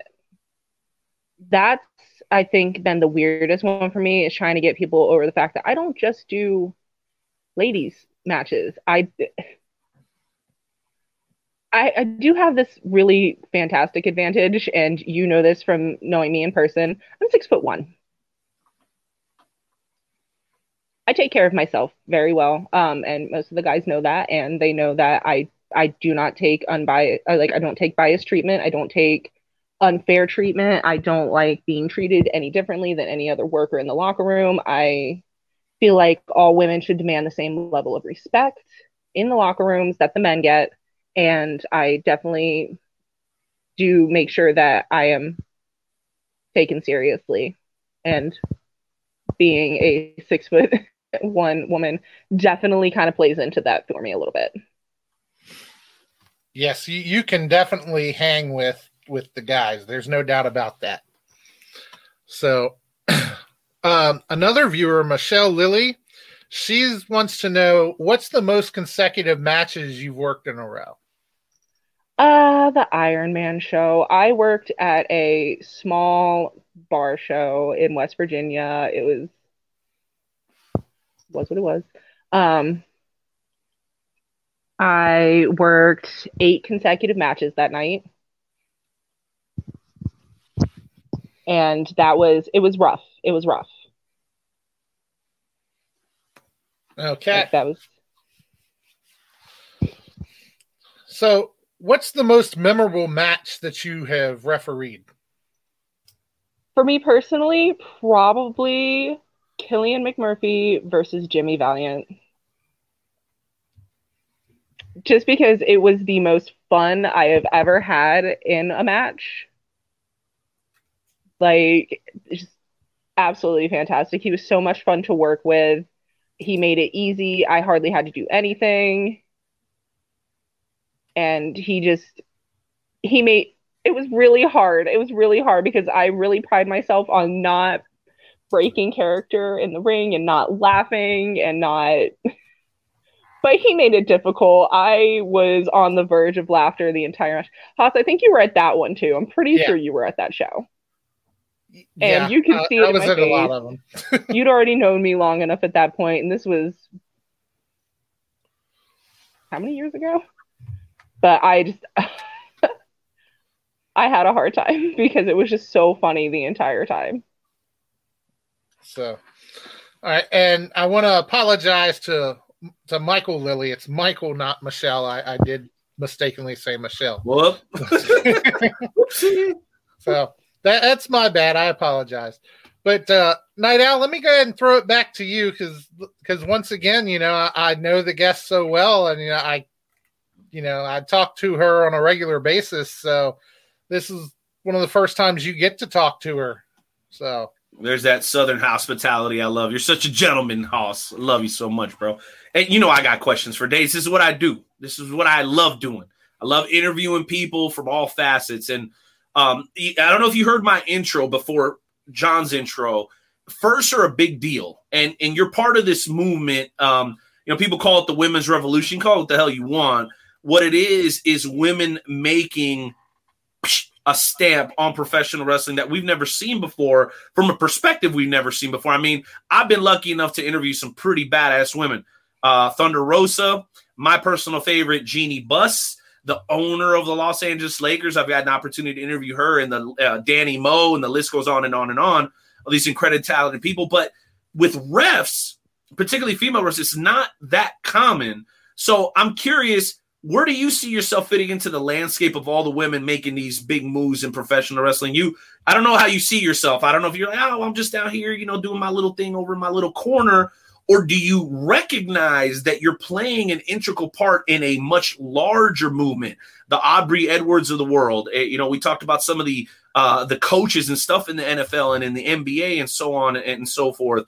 So, how does that make you feel? I don't know if you got boys or little girls. I know you said you had kids. Is that something you go back to like, hey guys, I don't know if you know this, but mom, blah blah blah blah, right? I mean, you're you're in Virginia, right, John? Didn't we have a, a woman just win the lieutenant governor race or something? I mean, women are killing the game, regardless of what side of it you're on. So, long question. Hopefully, it's not a short answer. What role do you feel like you play in this movement, Danika? Because it's it's a really important one, not only for the sport of wrestling, but I think for women in general. It's a big thing. I got daughters myself, and I'm always inspired when I see things like this. So, share with us your perspective. So for me, when I first started, the there were only I'd only ever seen two other women referees in the indie leagues. There was Cheyenne Anders, who actually helped train me. Um, she's absolutely phenomenal. And I watched um, MCW out of Maryland, and I saw Ref Becky Phillips, and I just thought it was the most amazing thing because up until then, I had I'd only been I've only really been a wrestling fan for about 10 years now, so I didn't start watching wrestling until I was an adult. And I came into it with kind of like we were still with like the Kelly Kellys and the the diva thing. Right, Beth Phoenix and Right, right. Like Beth all that, Phoenix yeah. and um Just, Was that before Bella's? It was um my first ever live wrestling event was uh WrestleMania 28, so it was during um it was during the Bellas era. Um but it was just it was still very diva centric and I was just like, uh eh, mm, I don't know if that's for me. soft. I don't really see myself as like that. But when I started seeing women referees, I was like, that is that is the step that we need because referees are such a central part of wrestling. We are part of the storytelling. We are all the credibility for this being a real sport. Can, You can I share so- an analogy? Can I can I share an? I think you guys will appreciate this. So I don't remember. I maybe maybe it was Bob Evans. Shout out Uncle Bob, or maybe it was Tracy Smothers. We were talking about referees, and they said the promotion is the board, the puzzle pieces and the hands are the wrestlers, but the refs are the glue. Is that is that fair? So like no one really sees what you do because you're not on the back, you're not on the top, you're right in the middle, but it's such an essential layer to what the sport is about that you you guys are what give it a sense of reality. You guys are the ones that are disqualifying and keeping people out of the corner and making sure they don't hit that five count. So I love that analogy. I don't know what you think. I want to let you continue, but I, I always love that because it really tells how important a referee is on any level of the sport, whether it be way up higher or, or down on the indie level or whatever. It's absolutely critical. How do, how do you feel about it? Oh no, I think that's absolutely perfect. It, honestly, it's 100% true. You can have great wrestlers, you can have a great promotion, but if you don't have good refs along with that, then you're just going to get guys running around in a ring beating on each other and it's not there's no credible storytelling, there's no cohesiveness to it. You there's got to be somebody there to hold it together and make it what it is. And it takes every single person in that ring to make it good. You ever found yourself in a situation where you felt a little bit overwhelmed in there? You maybe lose your place, and and if that's happened, how do you bounce back from that? I'm I'm curious because that's got to be like a oh my god, I forgot the words of the song. like it's got to be one of those moments, right? Uh yeah, actually and it was um I was refing a match with Jerry Saggs. It was a hardcore match. I it was like my second ever hardcore match that I had ever done and I got lost and I got confused and it was like it was one of the largest crowds I had ever worked up until that point. It was I was and you know, he got me through it. He got me through it. Um it's you know, it's 90% communication. And So one of the workers got you brought you back. Jerry Saggs brought me back. Oh, Jerry, lifesaver. yeah, absolutely. He brought me back to it. He, you know, he made he reminded me that, you know, hey, you know, keep keep moving, keep going. We've got to get through this. And we did. We did. We got through it and it was honestly it ended up being really good at the end of it because I just I needed that little bump. I think I just my nerves had hit. My nerves had hit. And, and how big of a crowd are we talking about here? I I think that one was it was it was several hundred, but I had only been working for a couple years for like two or three years at that Oh, point. yeah, that's intimidating. So it was I was just really intimidated at that point. But you made And, it out. and to be in the ring and doing that kind of match with somebody who is like legendary. A lot of pressure. Yeah. Because I've, I've heard it said also that as a referee, like you want to be present but not noticeable, right? So like you don't want Absolutely. people, The right? the best compliment that I can ever receive when I'm done with a match. And because I always ask, you know, is there anything that I can do better? Because I always want to improve.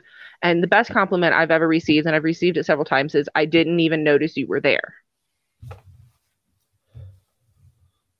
That's perfect. We don't need to be noticed until it's necessary. That's perfect. Well, we do have about 10 minutes left.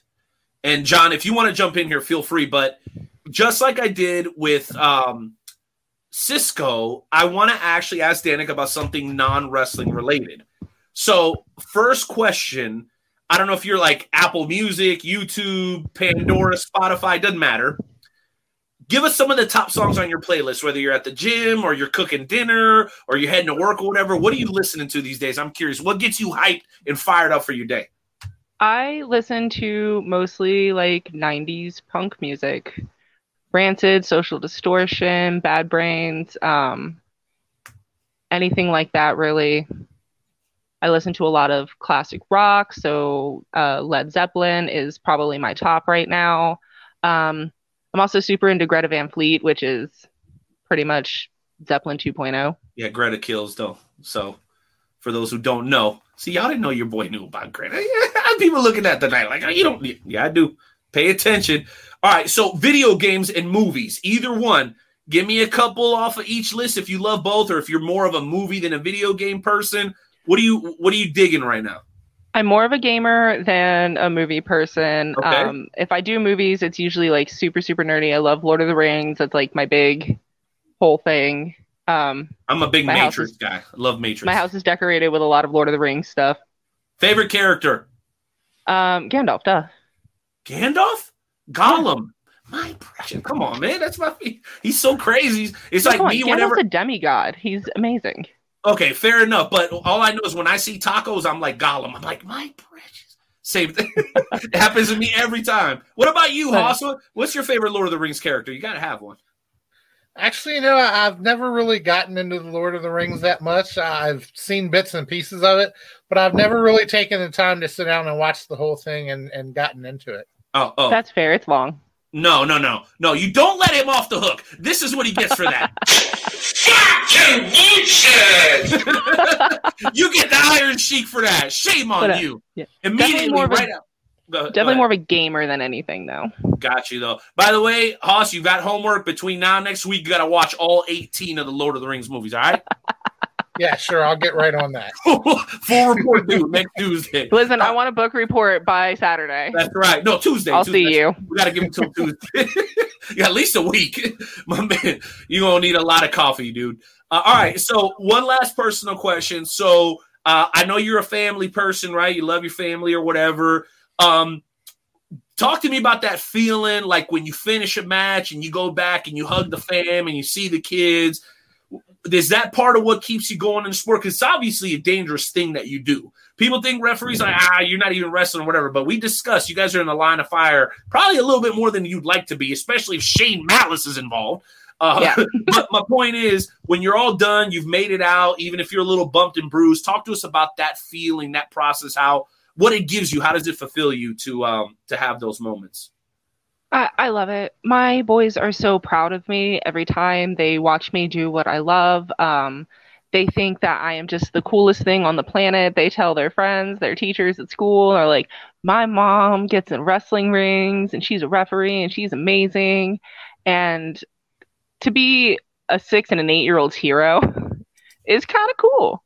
Like, honestly, uh, they it, that makes me prouder than anything else like all the accolades in the world not equal out to seeing my kids light up when I walk out to the ring and hearing them cheer for me, even though I'm not a wrestler, you know.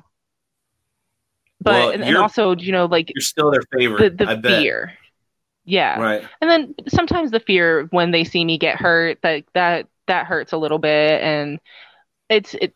I love the I love the family feel, like especially with me working at WDWA, because if they see me, you know, get hurt, there will be people that'll bring them back to me in the in the locker room area so that they can check in on me, make sure I'm okay.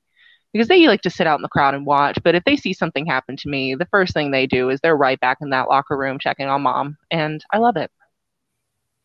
That's got to be so incredible. I can only imagine, and uh, I also can imagine that it's hard to explain to children that young because I I got kids of my own, ranging in ages and stuff, and so it's at some point like they don't fully grasp it yet. Do your kids grasp it yet? Do they get it hundred percent that mommy's like, you know, working so to speak? Yeah, um, my oldest one does. He Uh, understands. He's eight. He gets it. He's totally into the whole thing. He's he's a very smart kid. He like he gets in the ring and he bumps and he runs the ropes and he does his rolls and everything. So he's he's like a future superstar. Um, the little one, not as much. He's, you know, he's still very much is like wrestling is real and you're gonna hurt yourself and Like these people Santa. are killing my mom. Right. So he uh he has a burning hatred of Shane Malice, right? we, we all do though. I mean, let's be real. Get in line, Uh, kid. Yeah, he's not a fan. right. Uh, who would be beat up my mom? Oh, wait till I grow. Shane Malice is going to be 80 years old getting beat up by your son. I, I'll, I'll be there. I'll do the interview with your boy too after. It'll be, Absolutely. it'll be fantastic. Um, and last question pertaining to personal stuff. Um, who in your family uh, was it like a brother, a sister, your mom, uh, husband, whoever? Like you said, ten years ago, you've been watching wrestling. Who was like the person that kind of planted that seed with you? when I first started dating my husband, um, he was a huge wrestling fan, gigantic wrestling fan. The very first event that I ever went to was a WrestleMania 28 in Miami. Um, he had got me into watching, uh, and I'd only been watching for God, six months at the time. And he's like, I really want to go. I really want to go. And I was like, okay. So I bought five tickets to WrestleMania. Yeah. Oh, nosebleeds, nosebleeds. I was a broke It college. don't student. matter though. You're, it, it don't matter. You're in the building. Like Yes, and it Doesn't was matter, absolutely yeah. incredible. And me and him and two of my friends from college and one of their kids all packed into a tiny little Ford Focus and drove four hours to Miami oh, oh, to watch that must WrestleMania. incredible. It was and, absolutely incredible. and there was no going back after that, right? You're like, None, okay, yeah, I'm none. doing There's- this. and for me, it was uh, Undertaker versus Triple H in the Hell in a Cell. I was just like, yeah, I'm done. I'm hooked. It's here. Wow, legendary. that was my first, that was my very I had never been to a wrestling event, never an indie thing, nothing. This was my first experience with live wrestling, and everybody's just like, "That is the most incredible first live event."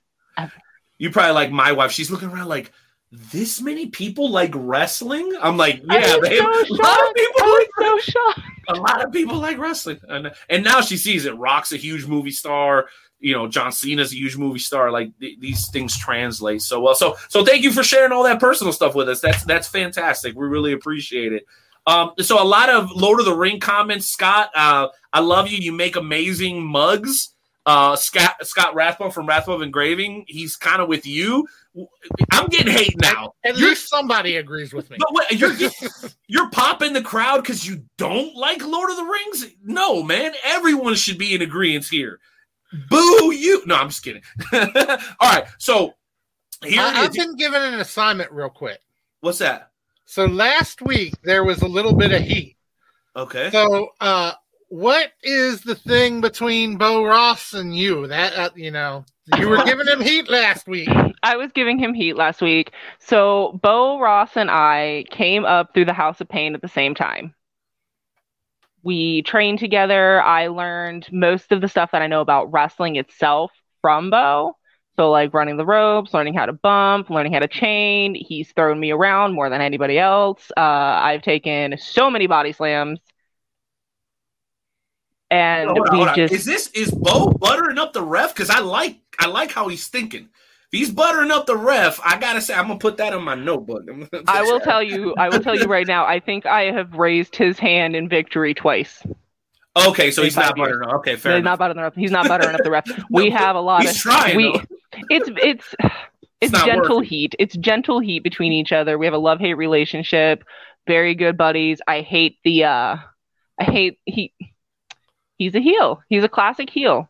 He has this gigantic, humongous wrench that he carries with him to the ring, and more times than I can count, that thing has been used in matches. And I'm like, you make this very hard for me to be your friend and also keep this unbiased. Like, You're kind of coming out with a weapon of mass destruction, Bo. Sorry. Either that, or, I mean, I've heard some of the fans say that he may be compensating for something. I guess we'll never know. I don't know. I'm sorry, Bo. Don't please don't kill me, bro. But Bo's a Bo's a nice guy. He's been a guest on the show. He was fantastic. I I, I saw. Uh, all right. So anyway, enough shenanigans. Let's get into something that I think, and some of the folks have been telling me that uh, the um, official, the respected official, Danika Myers, may come off real sweet and nice, but she's also someone to not mess with.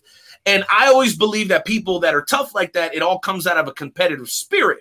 So I would like to challenge you. Oh, shout out to the legendary Hall of Famer Herb Simmons of SICW fame, sir. Thank you for being here. I would like to challenge you, official Danika Myers, to a little bit of a trivia challenge tonight. We call it the Wrestle Talk Podcast Game Show Challenge. You look like you're game, but I have to ask out of respect. Are you game? I again, having not nearly as much wrestling experiences, either one of you, I'm I'm up for the challenge, but I'm probably going to do terrible. All right. Well, I only been a serious fan for about six years myself, and let's just say let's just say I self medicate a lot, so like my memory isn't that great. I'm gonna just be honest.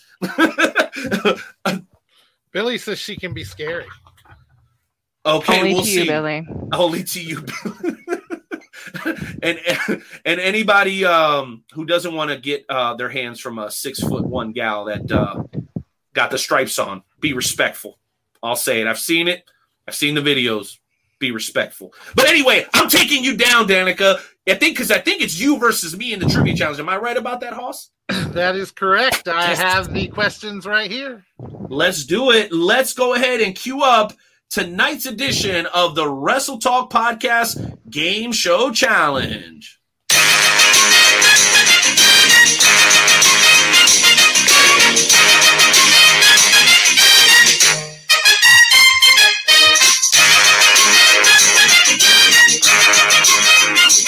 All right, take it away, Hoss.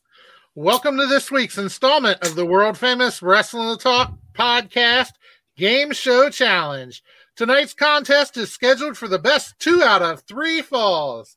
Tonight's co- contestants are the Wrestle Talk podcast's own Night Owl Renee Martinez and Danika Myers.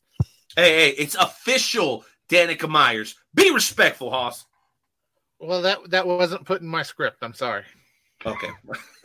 My bad. I think I might have wrote that.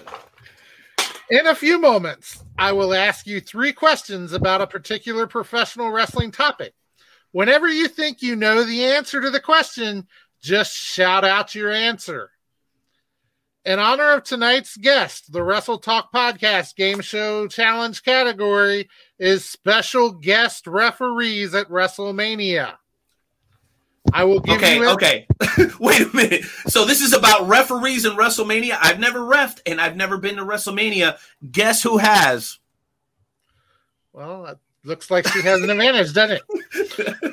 You, you mm. Hmm. Let's again, go. I've only been a fan. I will give information about three individuals who have been special guest referees at WrestleMania. When you think you know who I'm talking about, please shout out your answer. The first person to win two falls will win tonight's contest. Do you both understand the rules? Got it. Okay, so you give the clues, and as soon as we know, we just shout it out, right? Correct. Okay, gotcha. Let's do Are, it. are you ready to go? Ready. Let's do it. All right, question number one. At the first WrestleMania, this late professional boxer was a referee in the main event. Muhammad Ali. That is correct. Come on, man. I, I had it right here.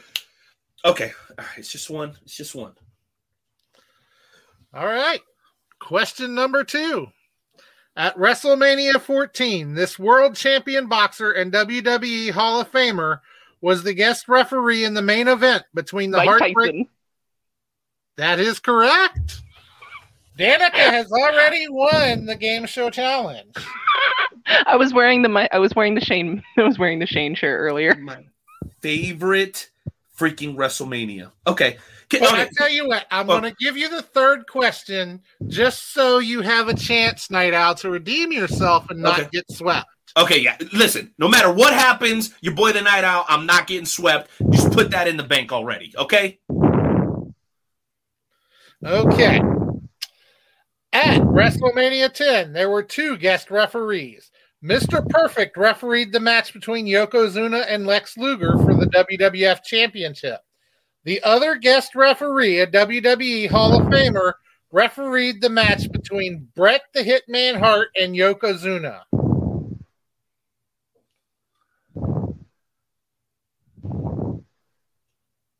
Shawn Michaels? No.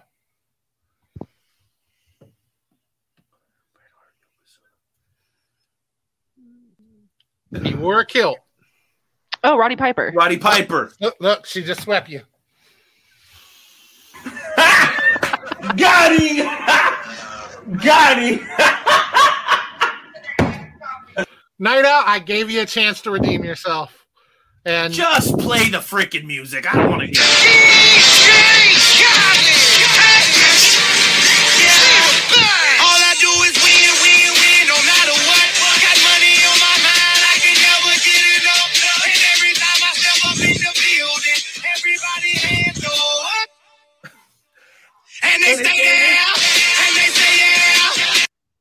I lost, but I'm still happy. You know why? Because we just had an amazing show.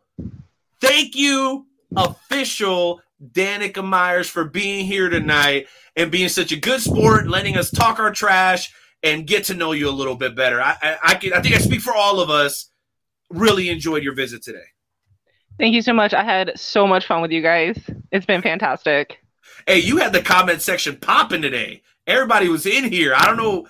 You're over. I, I hope the boys don't get jealous. The refs sometimes will get a big pop. Hey, let me ask you last question. Last question. You ever get a bigger pop than the boys? Uh, Hoss knows the answer to that. Oh, I knew Hoss, it. yeah, Hoss knows the answer to that. Um, and. I mean, what can you do, right? That's good stuff. I've honestly seen several times where the referees have gotten a larger pop than the wrestlers at WDWA wrestling matches. All right. Well, it happens. That means you're doing a great job. Well, Danika, before you go, two last bits of business. Number one, welcome as the newest member of the Wrestle Talk family. And thank you. secondly, tell us where you're going to be in action next and how people can follow you on social if you're into that kind of thing. Uh, you can follow me on Facebook at Danika Myers, um, Danika May Myers. Uh, my next show is going to be this Saturday at WDWA. We are having the Turkey Brawl 5. I am super excited for that. The Turkey Brawl is always one of my favorite matches. 10 minutes, 10 men, one football, and somebody's going to get a turkey and a trophy. We've got the return of our inaugural women's champion, Kenzie James versus Izzy McCoy. We're going to have ISP versus um, Cousin Clay and Demarcus Kane. We're going to have the Radical, Radical Stars back, but they're going to be doing singles action, which is wild. That's like not a thing that usually happens. Bo Ross, Eric Jones. It's just going to be an absolutely incredible show on Saturday. It is indeed. And thank you for sharing all that with us. I know you've made a couple of new fans today, uh, myself and the other members of the Wrestle Talk family included. Any other parting messages, shots, trash talk, anything like that you want to get off before we close out tonight's show? Uh, just you know, anybody can anybody who wants to put in the work, anybody who wants to put in the work, and especially the women, especially the little girls that look and they see us and they think that they can never do this. You can do this. You can a thousand percent do this. There are so many women coming up in the world right now and doing absolutely amazing things. There are so many firsts happening right now, and we have every opportunity to be just as big of stars as the men do. And all you have to do is want to and put in the work, and you can do this, and you can be something, and you can be amazing. Boom. I love that. John, Hardcore Hoss, any final thoughts for either the fans of the show or Miss Danika herself?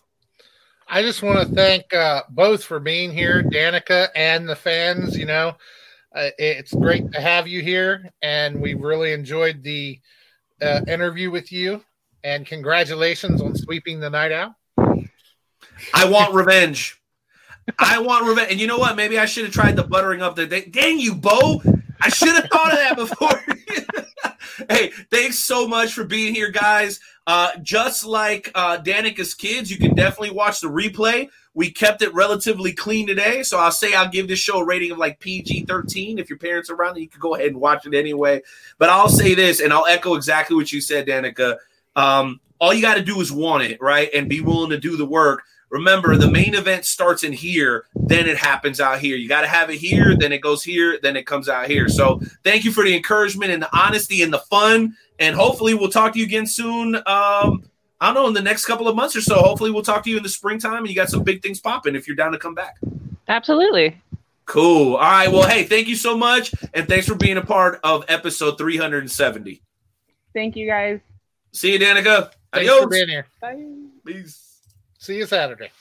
Wow, John, bro, you got the dude. We're just going to put you on guest duty from now on. All right, you got to bring everybody. No, I'm just kidding. No, no, no. I got a couple of guys, man. Uh, Mitch Onyx is going to be coming on the show here before too long. We're going to reschedule Slammer. If you guys remember that from about a month ago, we were trying to get Slammer on. The connection was real bad. So we're going to keep bringing you heat from the Midwest. John, do you mind if I hit on a couple of things super duper quick before we go that I, I didn't get a chance to touch on today? Hey, feel free, my man. Okay. Uh, number one, I don't feel like I was cheated. I just feel like I'm kind of rusty uh, when it comes to the game show challenges. I will be back more often. And I promise you guys, I will be ready uh, for whoever my challenger is. I'll probably still lose, but I try not to get swept. How about that? Is that fair? All right. Uh, number one, um, shout out to Miranda Gordy, who's going to be appearing on AEW uh, in the next week or so. Um, our friends over at Mid States Wrestling uh, shared with us that not only is she going to be there, Luke Langley and Ryan Greeness, also known as Ryan Mantell, is going to be working for AEW Dark uh, this coming. Well, I think they were on tonight. So shout out to all of our Midwestern folks doing big things uh, on the big stage over at AEW. Uh, also, uh, wanted to break the news that Journey Pro Wrestling is back at the end of November. They had to unfortunately cancel their last show. You know, shit happens or whatever. But November 26th at Blip Roasters for Thanksgiving. Make sure you guys follow our friends over at Journey Pro Wrestling for more information on that. And then I believe I had one last thing that I wanted to talk about, uh, and it's two in one. Number one, Ring of Honor, we love you. Uh, they're not done yet, folks. They're closing down shop, at least from what I understand, temporarily in January. But in December, they still have Final Battle. And you guys already know Dalton Castle, uh, Jonathan Gresham, uh, you know, Silas. Uh, the list goes on and on over at Ring Honor. You got a lot of talented people, even on the female side. You got Maria Kanellis and, and so on and so forth. So they're not dead yet, guys. If you get an opportunity, they're going to be in Baltimore, Maryland at the Chesapeake Employers Insurance Arena uh, on December 11th. Make sure you guys try to show them some love and let them know the Wrestle Talk podcast sent you. And then last but not least, we are registered for the AEW Full Gear Media Call. We'll bring you um, fresh report off of that call. And last, very, very last but not least, uh, MLW Azteca The Clash uh, was announced today. It's going to take place in Tijuana, Mexico. It's a co promotion show between The Clash, Lucha Libre, and MLW Azteca, which is their new Latino wing over at Major League Wrestling. The card is going to be crazy. It takes place on December 3rd, and tickets can be purchased at Super Boletos. That's Super Boletos. Uh, Court Bauer was quoted saying on December 3rd, I'm going to take MLW to Mexico uh, for the best luchas in the world. Uh, I'm sorry, that was from Cesar Duran. Uh, the Clash has a fantastic reputation for their spectacular events, and uh, now we give Renegades a day under the luchas like never before. So it's going to be absolutely huge. And remember, Cesar Duran was the general manager who ran uh, Lucha Underground as Dario Cueto. So I wanted to make sure I hit on all those things because we get a lot of love and support from those folks and the Wrestle Talk podcast. We do a lot of things. We like to put on a good show and we like to reciprocate the love. So, to anybody who tuned in today, first person to send me a message saying that they want this action figure, get it absolutely free, courtesy of the Wrestle Talk podcast. We're not even going to make you pay for the shipping. All that said, John, Renee, Luke Skywalker Roberts, Chris Rodell, Jeremy Carp, and the rest of the team thanks you for being a part of tonight's episode of the Wrestle Talk podcast. John, I love you, bro. Thank you for everything, man. You know, it, it's been a blast. And, uh, you know, I've even gotten a message from a first time viewer tonight who has said that they are tuning in next week. They absolutely love the show. And you know, we we want to thank you for that, and you know, hope you keep tuning in. Hope we just keep entertaining you the way that we have tonight. No doubt about it. And listen, guys, eventually we'll get to like the fancy overlays and uh, and the music being perfect and all that shit. We're gonna get to that. I promise you, because you can tell we're working on it. But what we're always gonna bring you every week from now until infinity is great guests, quality content, and a love of professional wrestling that you will find nowhere else other than WrestleTalkPodcast.com. Signing off on behalf of the Wrestle Talk family and the FWWC, I am the Night Owl. He is Hardcore Hoss. We'll see you guys next week. Peace.